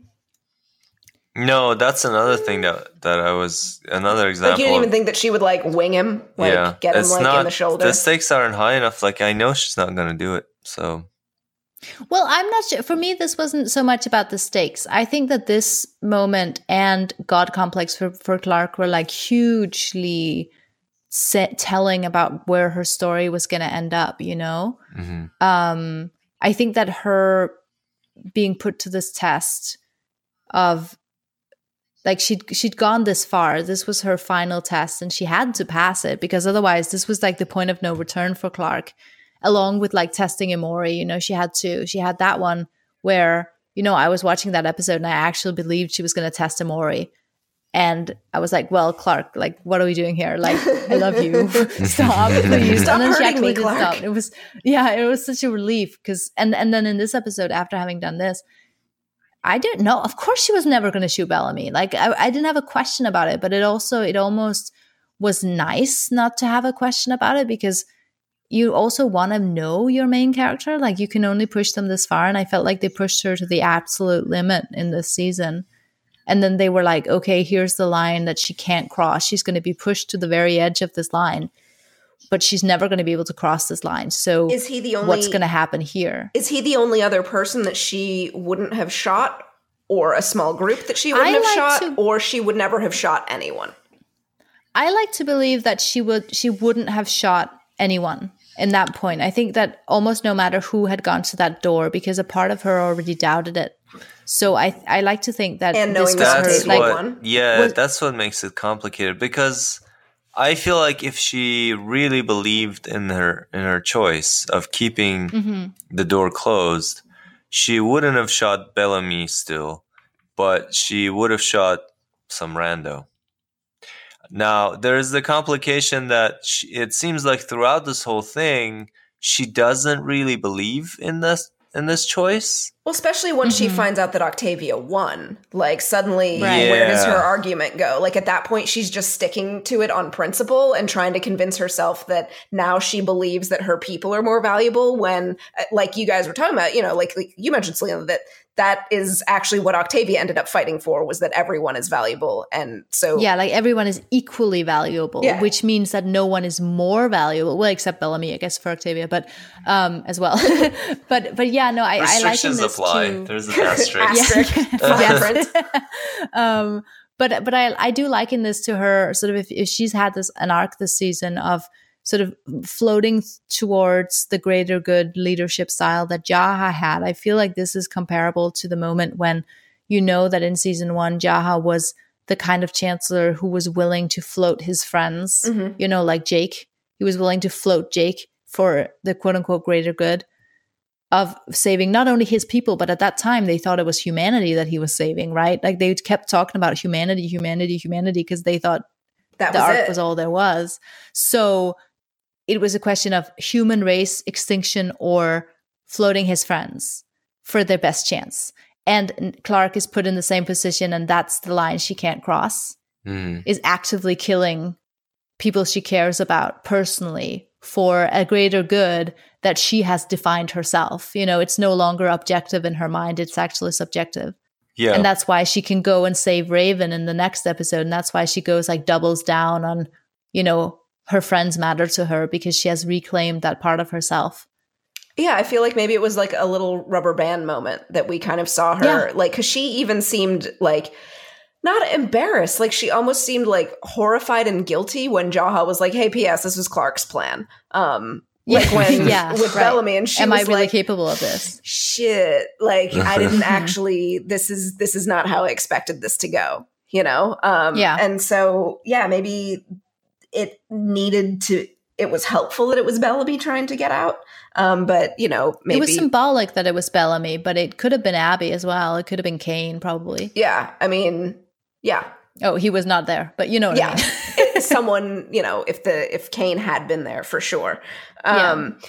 maybe we can talk really quickly about uh Echo's banishment as that sort of is important and then mm-hmm. we'll continue on i guess through the bunker because suddenly the door is open um, and, yes. and echo does not get to go down there oh I, it was a great conversation i feel like between between octavia and and echo um, and you know again we get so much out of echo of like how much she likes bellamy and sort of respects them i guess. And you know yeah, and also indra yeah. being like fucking cold as shit. Like be thankful your banishment will be short. Like peak peak fucking indra. That was savage. I loved it. Yeah, i kind of it was amazing. Indra is super underrated. Like i know that everyone loves her but like oh i love like her, her dialogue is sometimes just like chef's kiss. So good. Mm-hmm. Um, did anyone else have any, or was I the only one that had echo echo thoughts? I guess we can just move on. cool. Moving on. Let's start with the with the next episode, uh, Chosen, um, which so good, so good. Um, oh my god, Shaheen, you mentioned so you like the chaos scene uh, at the beginning. Yeah, um, I like how that's supposed to just confuse you. The way that the characters are confused, uh, everyone on camera who's you know i mean there are some people who are pushing or doing some running or attacking it's not clear what's happening and then there are some people who feel just like us the the viewers who are like what the heck is going on? And it's just and then you kind of look through the chaos and you see the a, a little pattern that it seems like sky crew people are being pushed. And then there's some people who are considered sky crew yeah. um, who are being pushed. And so you start to put it together but it starts with putting you right there not explaining what's happening it's not like someone comes and says oh my god the grounders are gonna call us all up in this one room and whatever the, it's just like puts you right in the middle of it and makes you figure it out yeah, I like um, it. It's um, very nervous and it's very confusing and scary, and you don't know what's happening. Well, it's kind of it kind of feels sorry. It kind of feels no, no, like please. what Clarke was predicting maybe came true. That like now they're gonna like pour in and kill everyone. so you're like, oh shit, was that was happening? And yeah. So I see in the notes here, Selina, that you said uh, kind of like an extreme trolley problem. Is that is this sort of the decision that you're or or are you talking about when they actually like use the list no this entire episode okay. i feel like is an extreme trolley problem because you know you have like that the audience is kind of being put in this position or like even kane and jaha are being put in this position when you have all of these like however many 300 400 people right in front of you you know them you hear them cry and and and hug their family and go please don't kill us we're safe that's what that's what Jaha's position mm. is. Or you say, okay, but there's a, a much larger group of people on this other track that you don't know, that you have no personal affiliation with, but a, they are a much larger number. So it's like, do you save a small group of people you know, or do you save a huge group of people that you don't know? That's the choice. And technically, it's not really a choice because the, no like e- nobody really has the choice except i guess octavia but she's already made mm. her choice but the audience has it the audience has to in terms of deciding if they are with sky crew or, or not or in terms of the characters kane having to convince jaha of of changing his mind that's kind of what's at stake right and it's kind of it's funny because it's such a, a funny uh, expansion of what they were dealing with in heavy lies the crown where it was a much smaller uh, version That's exactly problem. what I was going to say. This is analogous to the hy- uh, hydro generator problem, right? Yeah, yeah. Yeah. Where it's like, yeah, exactly. we talked about like partiality and all that, where it's like there's these people who are in front of you, you can see their suffering, they're looking at you, calling for help. You can help them right here. Yeah. Um, or, you know, there's this bigger thing that's just more kind of like a number to you um you know yeah yeah and in terms of survival and humanity it's also a question of well you know you have a a, a gene pool presumably mm-hmm. of people that are not necessarily related and that have skills that have been chosen. They're the best of each of their people. Let's bring them together and form a new human race. Or you take a small kind of relatively inbred group of humans that are some of them are a family with each other. They all know each other. They're they're not chosen for any particular skill. They are just people that you have an, an a, a, personal connection to. Okay skill they do have know how to run a hydrogenic farm. But you know in terms of like humanity's larger survival on the other side of the bunker. So it's just it's a really really really fascinating in terms of me watching it and having to decide like there's no way i could make this decision but i can i can judge the people that make the decision so how do you feel then about about but, yeah. kane and well mostly kane because jaha just kind of ended up having to go with it but like what do you think about sort of their decision to oh. not have it be random oh well i first of all I, I don't think that jaha just kind of had to go with it i think he like legitimately changed his mind which is so beautiful. But um, you don't think the face punching helped that on the show? no, because that, no, I, I don't. I don't think. I think. I think that he like because Kane couldn't use force. Like he tried to like push him back physically, couldn't do that, and then he had to use words, and words worked. And can we just acknowledge that Kane's diplomacy worked for once? For fucking yes, once. For once. for the first fucking time. It was and it is, and it was so it's satisfying. the decision that's going to eat him up the most because he's like crying about it that he yeah. argued for this thing that is going to destroy yes. him. Some yes, right. Yes, exactly. Oh my god, I loved it so much. But yeah, no, I, I, um, no, I forgot the question. Sorry. no, no, we'll just talk about Kane and Jaha. And yeah, no, I was, I was uh, going along with that. I was gonna say, um, the fact that Kane had to remind Jaha that he's trying to save all of humanity is kind of interesting because I mean you were talking about this before, Selina, about how Jaha's mm-hmm. main mission in life is to save his people, but uh, he, it seems like you can also say it's always been saving all of humanity. Uh, I mean, when he was on yeah. the ark, he thought that his people are all of humanity. And then when he came down, you know, he went after the city of light, which he also considered an example of unity, you know, a sort of raceless, colorless, clanless sort of clan. Um, and then, you know, in season four, he was trying to find a bunker that would be much bigger than the Ark, uh, than Arcadia, and could could you know keep more people in it. Um, so if the fact that he had to be reminded of that, I mean, Kane, Kane told him you saved 1100 grounders. Um, like that's that can be on your resume, right? Instead of I saved 400 Sky Crew, you can say I, I saved mm-hmm. I saved 12, 1200 people of all different clans. So it made sense that he was convinced because I feel like he has always had that instinct. But was there was he conflicted? Uh, because like how do we read him does he do we read him as wanting to save his people primarily but also humanity or is it that he just kind of changed at some point I think it's interesting. I think that Jaha for Jaha, there's always been that undercurrent of like we talked about before, like feeling special and feeling chosen and feel like his people were the chosen ones. Like it was easy when they were all he thought they were. Mm-hmm. And I think once they got to the ground, I think the the so oh what I love about Kane and Jaha's story also in this episode is how it just shows them how far they've converged from starting off roughly at the same mm-hmm. point, then coming to the ground and converging in totally separate directions, and then here coming back together, sort of in the same way, is that when they were both on the ark, they were like, well, whatever it takes, humanity must survive. Humanity, humanity. They got to the ground, they realized everything they thought they knew was wrong.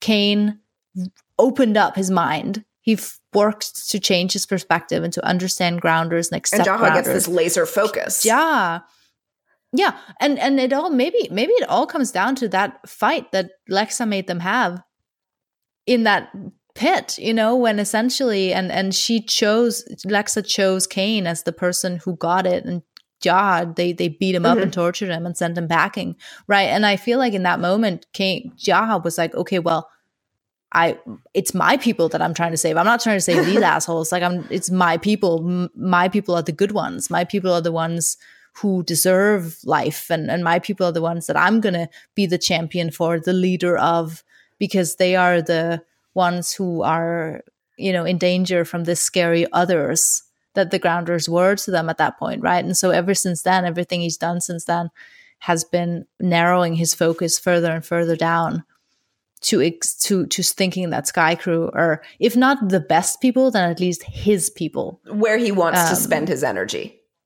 Like that's the yeah, tribe he and like chose. He, this is this is his family. It's his us, and everyone else is the them, the grounders. Like if you see it from their perspective, it's so funny with Skycrew this season because they have they really embodied like they were xenophobic and they were like this had this mob mentality. They they were always led by this stupid guy, the five guy. This is so annoying, but like he, he was, was, kind five. of the voice of the crowd. They were such an angry mob. five. um but like in a way that like you can say that all all of Sky Crew's best people died in the calling. Like that's kind of like what I keep saying. all of them. No, I mean that would actually make sense. Like all of the most altruistic, yeah. um, open-minded people. Right. They all died in the calling. Everyone, Everyone else is left. shitty. like you know, no, but selfish assholes. no, well, all in, the ones that survived. Yeah, that make. That's not actually what I mean, but like there is an argument to be made here, right? That that Sky Crew, and and and and and understandably so, considering everything that's happened, but they've constructed themselves as one us and the grounders as one collective them. So suddenly being asked to say, well, 1100 of them can survive, only 100 of us can survive, that's not fair. You can follow that logic if it's mm-hmm. an us and a them. And the thing is that, that Kane has, has, has quote unquote transcended tribalism and has accepted that there is no such thing as a, as a, that division. And that's what he has to like that's what what Jaha went in the opposite direction. That's the thing that kind of pissed like quote unquote pissed me off this season is that like from I think the first episode um just being like and like very much his early sort of whisperings and dealings with Clarke and you know sort of his fixation of, on on finding this bunker and all that. Like just being like, God damn it, they're gonna make me like Jaha again, aren't they? And like, yeah, you you like him, and I am, you know, I think it's pretty sure that he's not gonna live past season five, but that that's kind of sad because. Huh? Oh come on.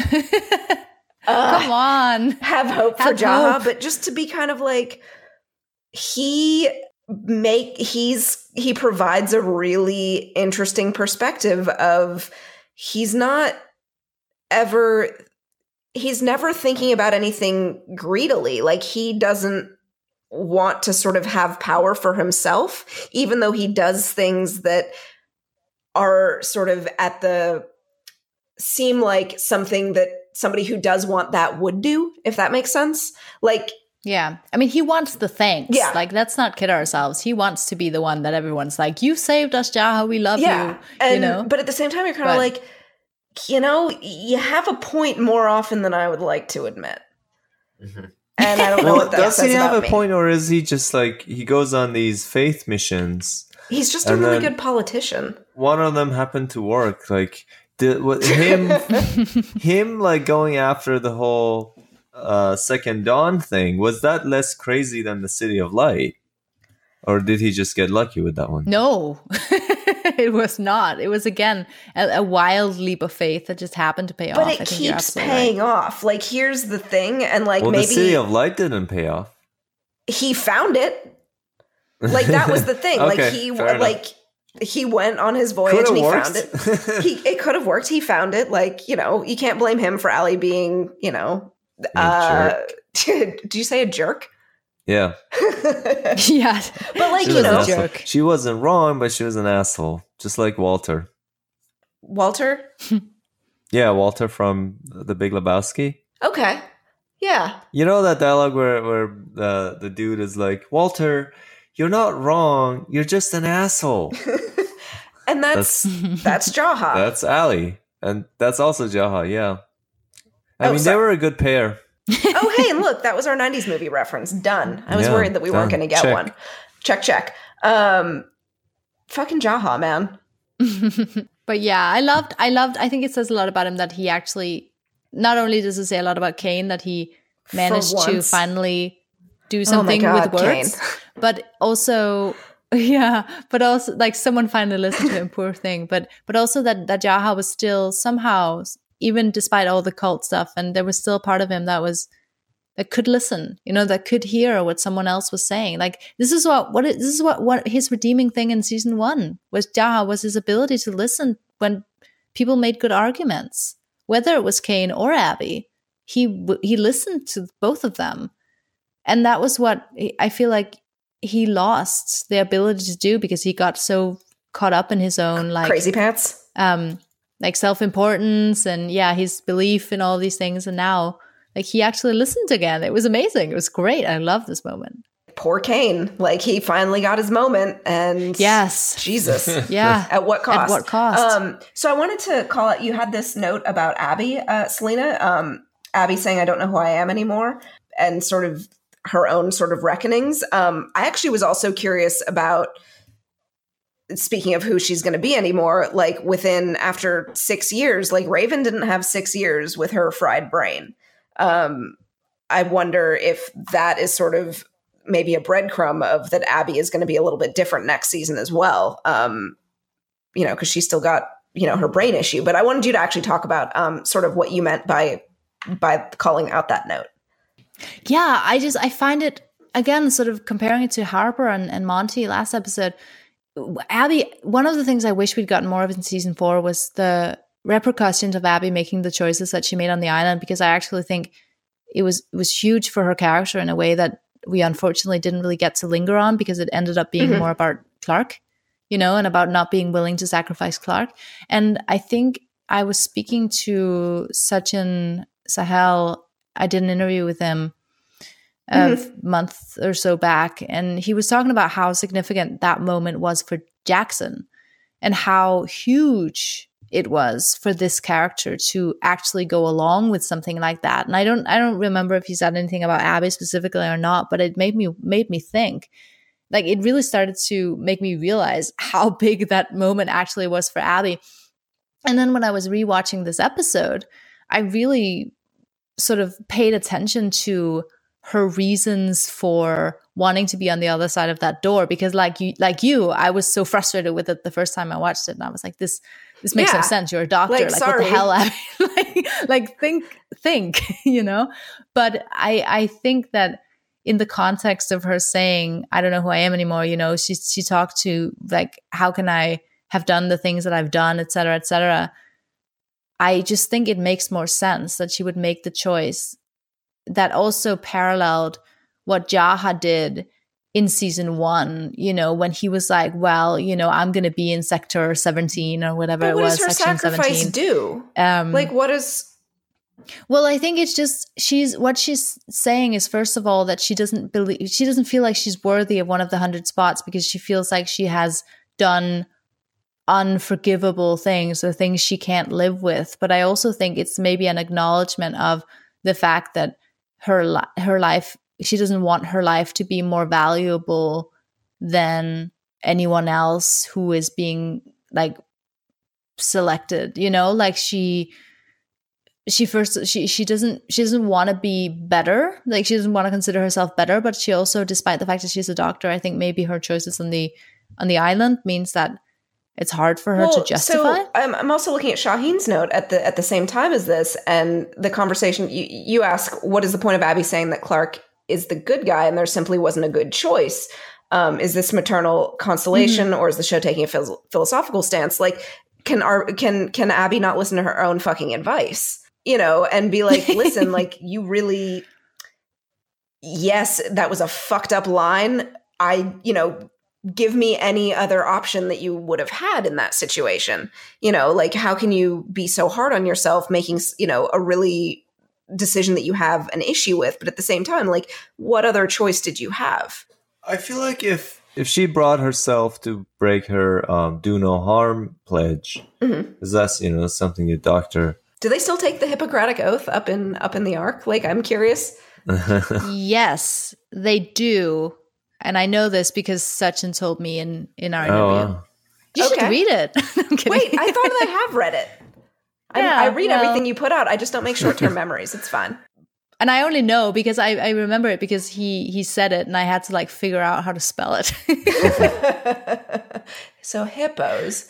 Um, yes. All right. Yeah. Sorry, so um, that's one aspect of it. Her having to break her um, oath and do harm as a doctor, but uh, and, and, I can see sh- um, your point about that being something that you know she can come to terms with. But I think what she should be um, feeling bad about, and I don't know if this is what she's feeling bad about, but what she should be feeling bad about is that she wasn't completely neutral with respect to that. Like, she wasn't just like, okay, I'm going to sacrifice. She saved Clarke. Well, she basically preferred life to life. Like, she, they basically did tell Emori that you are the you're you're the yeah, least you're worthy yeah. of us, right? That's basically mm-hmm. what they, they say. You're worth sacrificing, but not not any other person. Um, and so mm-hmm. that, and then when it when it was gonna be her daughter, she was she wasn't able to go through with it. So that's something that maybe she should feel bad about. But I don't know if that is what she feels bad about. Yeah, yeah, but it's a good point. But the broader point of uh, of like her um, telling Clarke that taking back because this line of there is no there are no good guys this comes from abby abby initiated this in mm-hmm. you know at the end of season two in mount weather when clarke said i mean uh, when she was doubting Clarke's judgment back after TonDC, uh, she told Clarke, don't forget do something for me don't forget that we're we're the good guys and then at the end of season two uh, clarke said i tried to be the good guy after killing everyone in Mount Weather. And then Abby said, maybe there are no good guys. And so here she takes it back mm-hmm. and she says, I told you there are no good guys. I was wrong. Um, there are, you are. Um, there was no good choice. And it's not like we didn't know this before. And this gets a little bit into my statement for, for the finale that that, oh yes, that's yes. going to be read we next a, week. Shaheen has a prepared statement, so tune in, tune okay. into that. Um, since you will not be joining us next next yeah, week. next week I won't be here, but there is a statement that's going to be read. oh, exciting! Anyway, so yeah, like um, she says there was no good choice, and we knew this. Like when Mount Weather, we know the setup. The setup is a dirty hand scenario where, of course, by definition, there is no good choice. That both both options suck this was true in Ton DC. This was true in at the end of season one when she Clarke when when Clarke um, closed the the drop ship. Um, every time Clarke pulls a lever, it's pretty shitty. It's kind of like you know both both options kind of suck. so that's something that we already knew. But when when they decided that there are no good guys, that seems to imply that if uh, your actions uh, have truly been catastrophic and cost so many lives or ruined so many lives, uh, then even if there were no other, there wasn't any good, obvious good choice, still can't claim to be a good guy. But now it seems like she's taking it back and saying, no, you can just rationalize it by saying, well, there was no good choice. So I was a Mm-hmm. good person. I meant well, but I couldn't, consequence wise, it was catastrophic. Do we think that Abby was offering, like in your note said, some sort of like maternal absolution? Like, do you think that she didn't expect to actually see Clarke again? Mm. I think Like so. that this was actually I think it was Yeah. a goodbye. At this point, I'm not sure she still believed that Clarke was going to die, but she we we know she believed that she was going to die. So I think that a big part of it had to do with her trying to make peace with Clarke. But I also think, and this kind of maybe goes a little bit along what you were saying, Shaheen, but I think it's also maybe a way of her realizing and acknowledging beyond what Abby herself has done and and and feels, etc. That I think that she's acknowledging that maybe the things that the the piece of advice that she gave Clarke in season two, maybe there are no good guys, was to give her absolution and to make her maybe in a, an attempt to make her try to feel okay about what she had done because it wasn't about being a good guy or not. But I think what she's come to realize after Clarke had took took the relatively dark turn that she took in Mm. season four was that maybe the fact that saying there are no good guys can also be like an excuse. You know, it can be an easy out for someone like Clarke to say, "Well, you know, there are no good guys, so I just do what I have to do." you Instead still of have to strive. I'm trying to be a good guy. you can't just get yeah. lazy with your morality and assume Right. that every decision that you made, well, there, you know, it was shitty no matter what, and there's not a hmm there was no choice. That that has become the new. Oh, I, I tried to be the good guy. Now Clarke is like, oh well, I had no choice. So I think maybe Abby saying this could be an attempt to tell Clarke then, like, no, actually, every time you make a choice, like your heart and your morality is Mm. is in it. Well, well, may- maybe yeah, but but maybe even even more than that. If she tells Clarke, Mhm. hold on, you are a good guy, then when Clarke makes decisions in the future, then maybe it will be from a place when she believes that she will she is good and therefore she will try to do good. It's kind of like an oracle sort of thing where it's like she tells you what you need to hear, not necessarily what's true. Mhm. Yeah, right. Exactly. exactly. Abby is the oracle. There you go. But I think you you know I'm I'm just I really I was thinking about this when the episode first aired and how that line made sense. And I think compa- looking at Clarke's development over seasons three and four, she has spiraled further and further down the moral ambiguity spiral and lost more and more people and made more and more impossible choices out of maybe the concept that well it doesn't matter you know it's very nihilistic it's very like well there are no good guys anyways it doesn't Mhm. matter what i do but now if abby tells her actually no wait you are a good guy so act like one could it, that you could interpret her saying that as, as that was what like it a meant mom you threat. know? Yeah, yeah I'll always be watching. Yeah.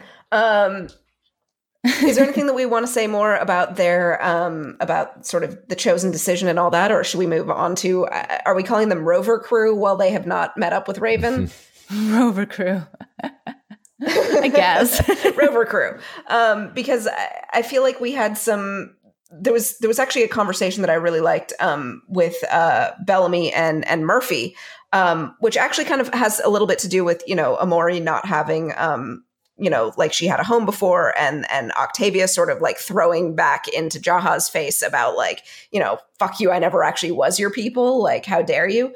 Um, and it was Mm. uh, basically Bellamy trying to like get them to go back, you know, talking about you know Murphy's motivations and whatnot. And Murphy basically just calls Bellamy on like, listen, dude, things are not going to go well for me when I go back to the bunker. Like we're dead. We're not being like I'm. I'm not the the commander's sister. You know, I'm not Clarke's you know bestie best friend. Um, you know, and he basically just told Bellamy to check his fucking privilege. Um, which I thought was just a really sort of interesting bit, especially since Octavia had basically checked Jaha's privilege um, in a way, uh, Mhm. you know, just just a little bit before. Um, yeah, I, I, I just I appreciated that sort of little sort of Murphy not um, cowering anymore, trying to do everything that he could to survive. Like he has sort of recognized that this option is cut off to him, um, which makes him not dangerous, but Murphy trying to survive is not something that you want to get in the way of, yeah I guess. um, but yeah, anyway, um, moving on through, uh, you know, I guess Echo saving them Yeah, That was That was cool. cool. I will say that was a very cool moment. I love that, like a right? fire like, horse. what the fuck? Also, was the horse like? Did the horse have like rashes on it? Like, did it have like radiation poisoning? I think Oh. so. I was just hoping that it was spotted. I was like, maybe that's just a weird little coat. Because No. you know, somehow I'm sad about It was animals. a dying horse. But how was everyone else like?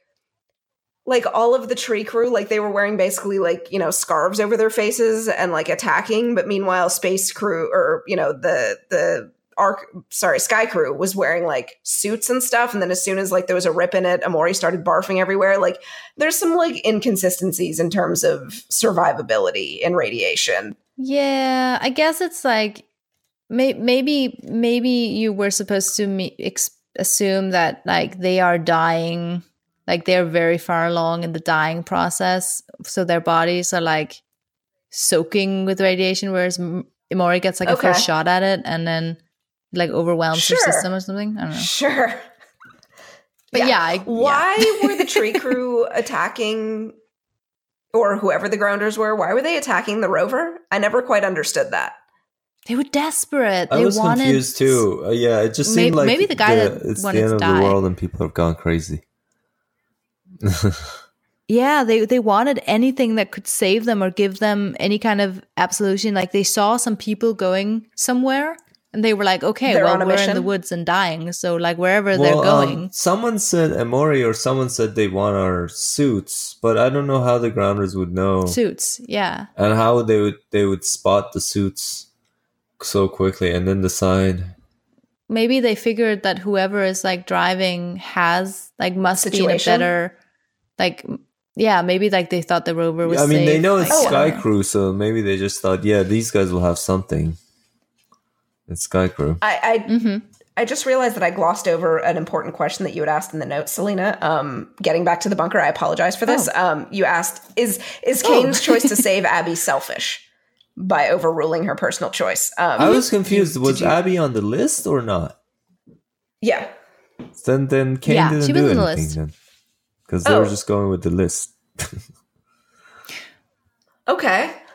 yeah you're right the only thing is that he he made a, a per, it was personal in Yeah. a way like because she said that she wanted to be like she had told him specifically and he was like no no no she stays and and the the reason obviously is that she was on the Yeah. list and she's a doctor but i'm just wondering if in that moment if if he like even though you can argue no no she was on the list but did he overrule her personal choice out of selfishness or Because of the list.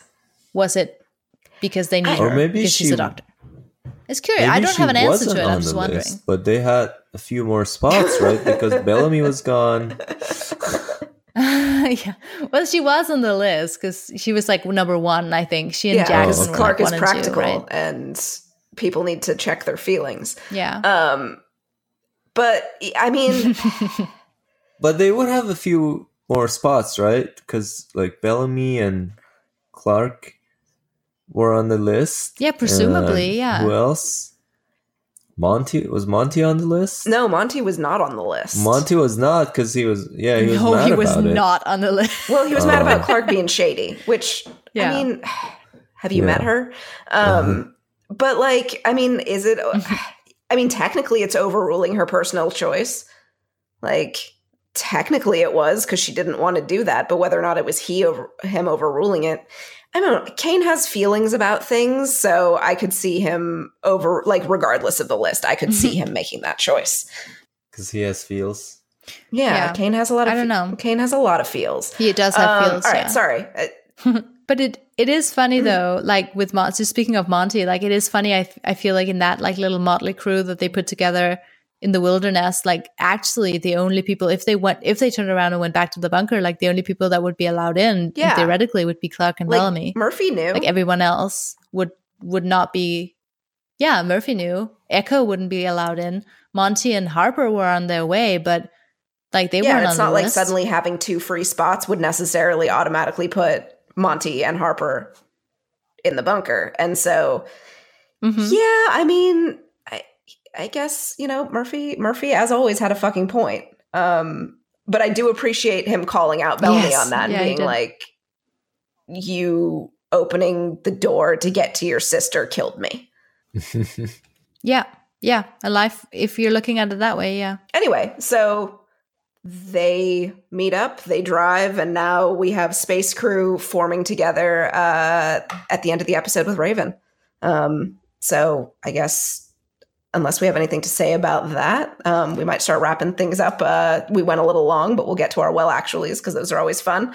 I'm I feel I'm so sorry, and I'm gonna. I just want to say a few more things. Never have like, me back. No, this is gonna be a two-parter anyway. So okay, like, yeah.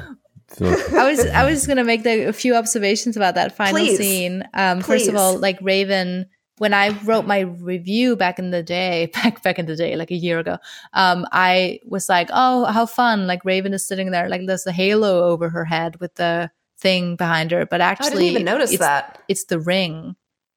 You know, it's foreshadowing. Oh, she shit. has the ring over her head. What? It was wild. And then I just love that that like it's clearly a Battlestar Galactica homage when they're standing up there like the final five, the Cylons. In you know, if you've seen Battlestar, you Yeah, know oh, shit. that shot of them all coming in is the mm-hmm. same shot. And you know, I'm I never I'm even realized that. hundred percent sure it's an homage because it's it's the same shot with like in the same movement and stuff like that. And it's and it's epic. I love it. So I'm gonna have to rewatch that. I know that I, I saw that you posted that we're we're getting super close to getting that Last Supper photo. Um, that was a joke, would- but yeah. but it would be amazing. I would Um, love it. Who would be in the center? Clarke, Octavia, Raven, ALIE, right? Like I think it kind of I would want it to be ALIE, but like at the same time, like that would make more sense for season three. Yeah, maybe. But yeah, I don't know. Maybe Jaha, Like, 'cause- Kane, right? I don't Fucking know. Jaha.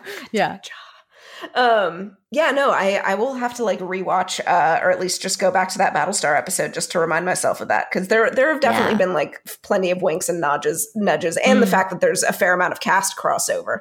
Um, oh yeah, yeah. Of course. but yeah, everyone. Um, any other any other little bits? No, that was it. Okay. um, let's get to our well. Actually, Shaheen, you seem to have 14 paragraphs. well, I, I already went into one of them. That the grounders kind of already, um, you know, they modified the religion for the for this new type of conclave. So why couldn't have why why couldn't they have done that before? Like they could have just accepted Clarke as the commander, for example, or you know, because every time before they were like, "This is a blasphemy" and whatnot, and you are mocking our religion. And now they're like, all right, well, we'll make all these adjustments to the conclave, and we'll still Yeah, but the like priests did it. So as long as the priests say it's fine, then clearly it's fine. yeah, Yes. I Plot guess. force, Shaheen. Plot force. Yeah. And then the other, well, actually, I had was uh, for the finale, since I'm not going to be here Yes. for the finale. Um, so the launch time, when you want to launch a rocket to go to some space station, that's usually a pretty accurate thing. Like there's a window where you can launch where they were like, they went past the launch time. And Raven was just like, all right, we really gotta go now. And it's like, that's not how it works. you probably will never get to the ring if you leave like five seconds later. I don't know. So that was just my life. That's that's that's your bone to pick with that of like not that they're seven people crammed in a tiny rocket. they're gonna like somehow get, okay. Yeah. Sure. Sure. They got like an oxygen oxygen generator out of some bunker, yeah. hooked it up to some space station. Yeah. Yeah, What's No. what's so hard to believe, Shaheen? yeah, Yeah. for real. um, my well, actually, I feel like I did them um, before anyway. Um, probably the first time that we watched this, but like Bellamy or yeah, Bellamy choking out Murphy. That's not like how you would choke someone out. Also, Murphy would just wake back up like as soon as like blood started back to his head. So like that wouldn't have lasted very long. But then again, like we can also complain about the number of like concussed head wounds that happen on this show, especially with Clarke, where you're like, you've been knocked out a lot. Like that's not good for your brain. Did you Um, ever anyway. watch Lost? Come on. yeah. Oh my god, the number of times that everyone was knocked out on that show. yes. Yeah. Um, yeah. Did you happen to have any well actuallys that may have come to you, Selina? Or I guess we can wrap things up. I wasn't no? sure what they were, so I just didn't do any. it's usually where we do like an asshole nitpick of something. Yeah. I feel um, like I did a little bit of that in the actual five hours discussion, so we're okay. Any kind of uh, other thoughts that anyone wants to share before we recommend some TV and or plug our various media? Because um, you actually do this for a living. All right, yeah, cool. TV shows to recommend. I will say The Leftovers is good. Shaheen will say, Dude, this fucking boring. Okay, so have you seen The Leftovers? We're in different parts. Selina? Yeah, I'm okay. sorry. I agree with Shaheen. I think it's super boring. Did you watch the whole show? no, no. I've only watched parts of season one, so like I'm fully prepared to, at, like, assume that it gets more interesting. Here's the thing. So here there are two things that worry me about this. Uh-huh. So you guys were all like, "This is the best thing in the history of uh, things." Whoa, whoa, whoa! I would. And I, no. Didn't CC say that like this okay, is the well, best show that's ever been on TV ever? Uh, yes, okay, but I'm not saying that. I would like to go on record saying that I am not saying it is the best show on television. Okay. Okay. Well, anyway, so there was a lot of like people singing praises of it, and then um the thing is, okay, I can uh, I can see it it goes a whole other direction in season two. I haven't gone there yet, um, so maybe it gets better all that. But like, I have a problem with stories that with general. I have a problem with this type of story. I'm going to explain what type of story I mean. That I'm not sure is ever going to go away, and I'm a little worried about that. And this is kind of a problem I had with Lost too. Oh shit! And you said that like there are people, uh, the people involved with it are kind of the same. Mm-hmm. Yeah, same, similar. Uh, David, shit. How? What's his last name? Lindoff. Um, Damon Lindelof. Dam- Damon, yeah, he did like was high up in both of the shows. Yeah, and so here's the problem I have. Okay, there's um, shows like The Leftovers or, or or Lost. They kind of ask you to take on a bunch of really outlandish premises. It's not just like one thing. It's not like the hundred where it's like, yeah, the um, the Earth was bombed and there's these people who are surviving, etc.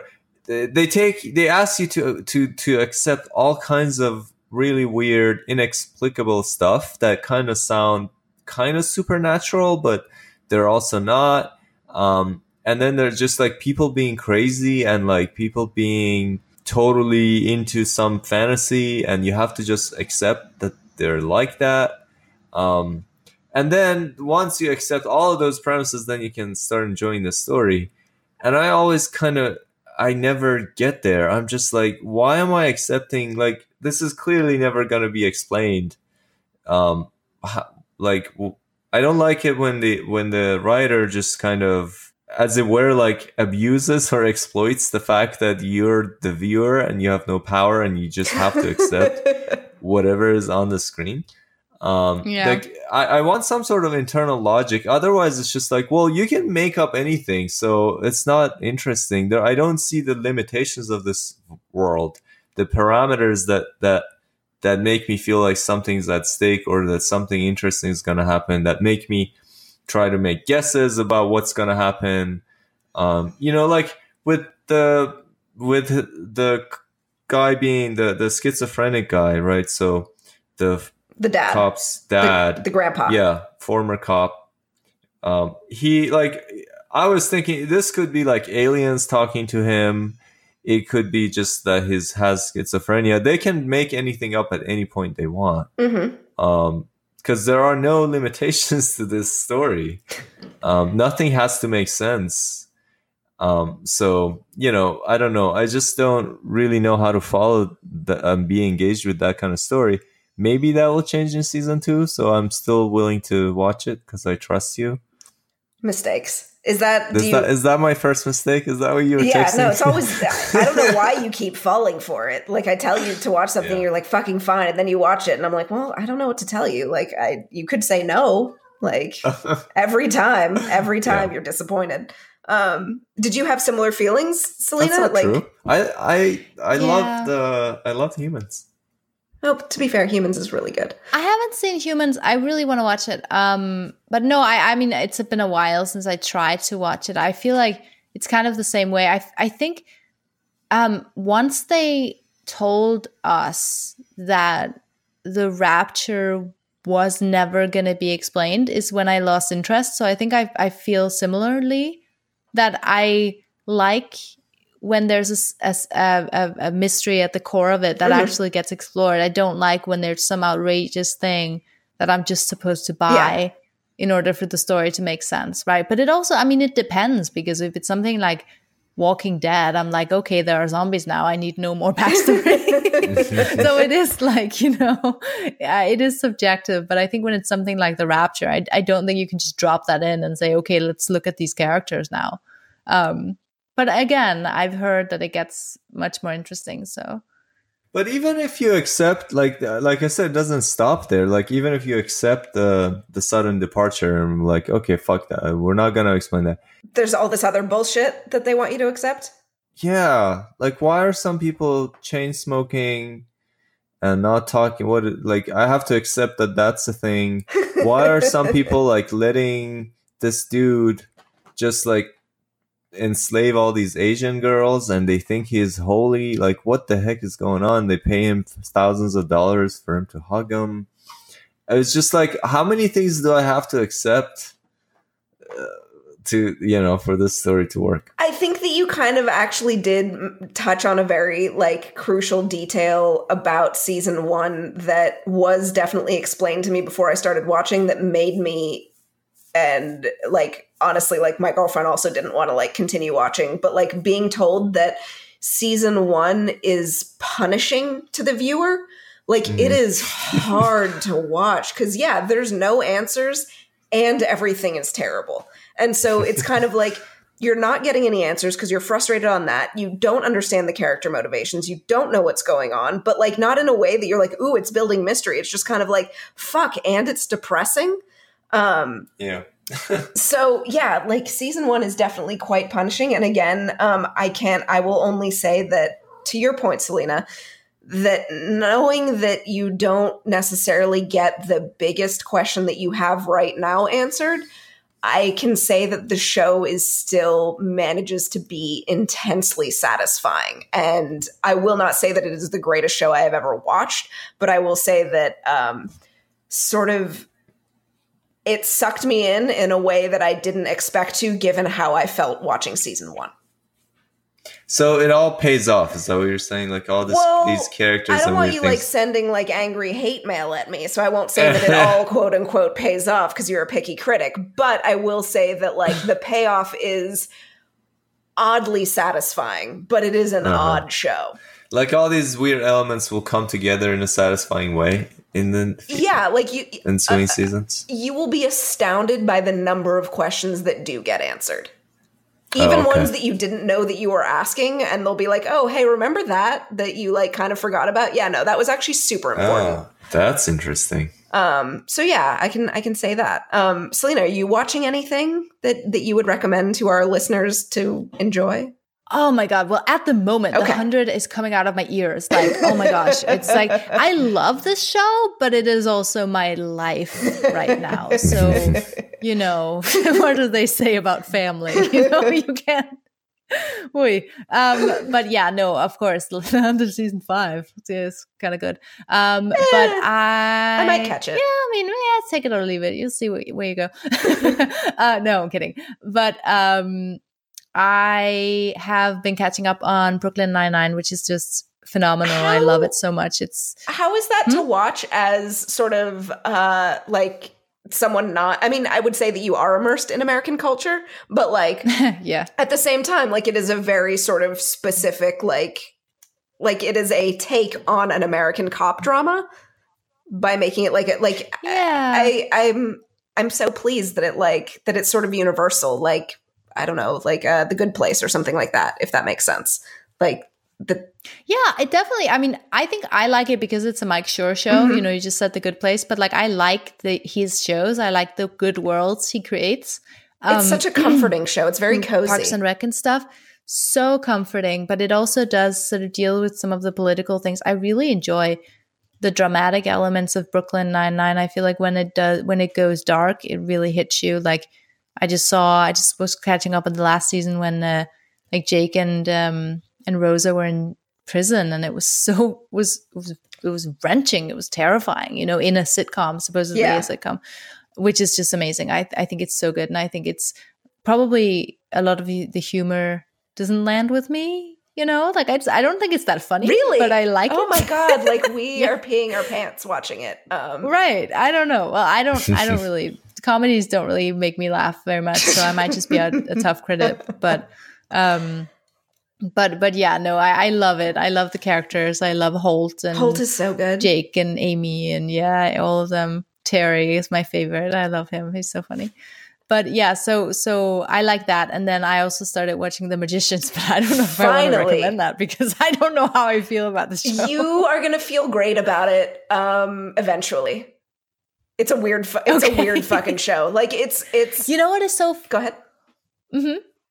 No, go on. Oh, I was just gonna say it's a weird show. Go ahead. okay um no I, I i just want to say that i think it is so funny being so immersed in the hundred as a, as we are and being so mm, on a micro level the fandom just micromanages the show to such an interesting degree not that i think it's wrong in any way like i think when the show when when the fandom you know calls out a- aspects of the show that, that don't Uh-huh. work or that are, are quote unquote problematic i hate that word but it's but a, it, it's a makes good sense word. um yeah it is a good word but like when when when those things are are hyper analyzed it's because we hold the show up to such a high standard and i think that you expect like if, if a tiny little thing a tiny little character interaction doesn't work or sends a wrong message or something isn't supported blah blah blah it is hyper analyzed by fandom. And i love that. I do love that. It is so funny to go from that to something like the magicians which is so fucking problematic. Where it is so like that first It's season, it's so uneven. I'm like, what the fuck is happening? It it falls into like all of these horrific like tropes of you know I just I watched the finale and what happens to Julia and all of that stuff and I'm like are you serious? Like am I watching this right now? What is happening? And and the narrative stuff is a mess and the characters are It's a fucking mess. uneven. It is such a mess and it is so funny because I'm not saying that I can't enjoy it. It's just it takes me a little while to go from like where's the outrage about this? Like where's the scrutiny? What's happening? How is the, how does the show exist?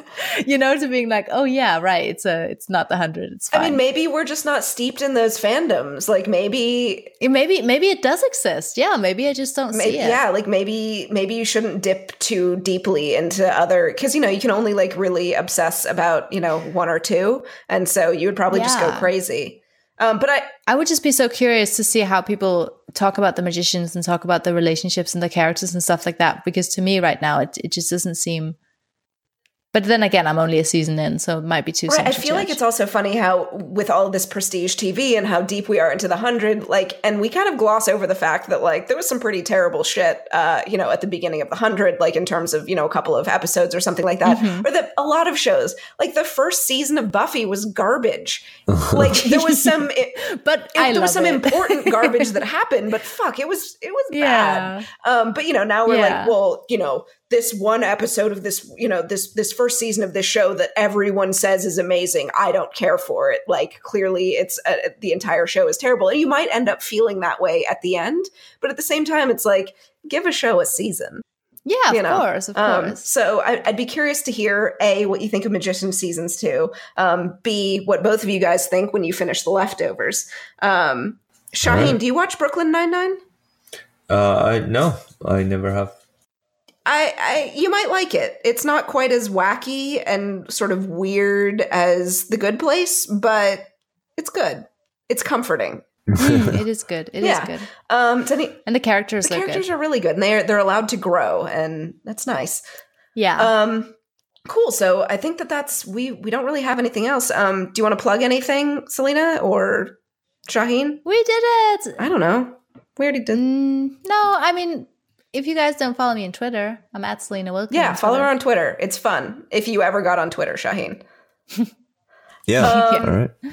I'm only on Twitter. I've tried. Like I, I was. I feel so bad. I'm like in a Slack chat and I never go because and I don't go on Reddit, I don't go anywhere else. Like Twitter takes up enough of right. It's such a time suck, but it's also like yes, you know, you can get into really amazing long discussions about.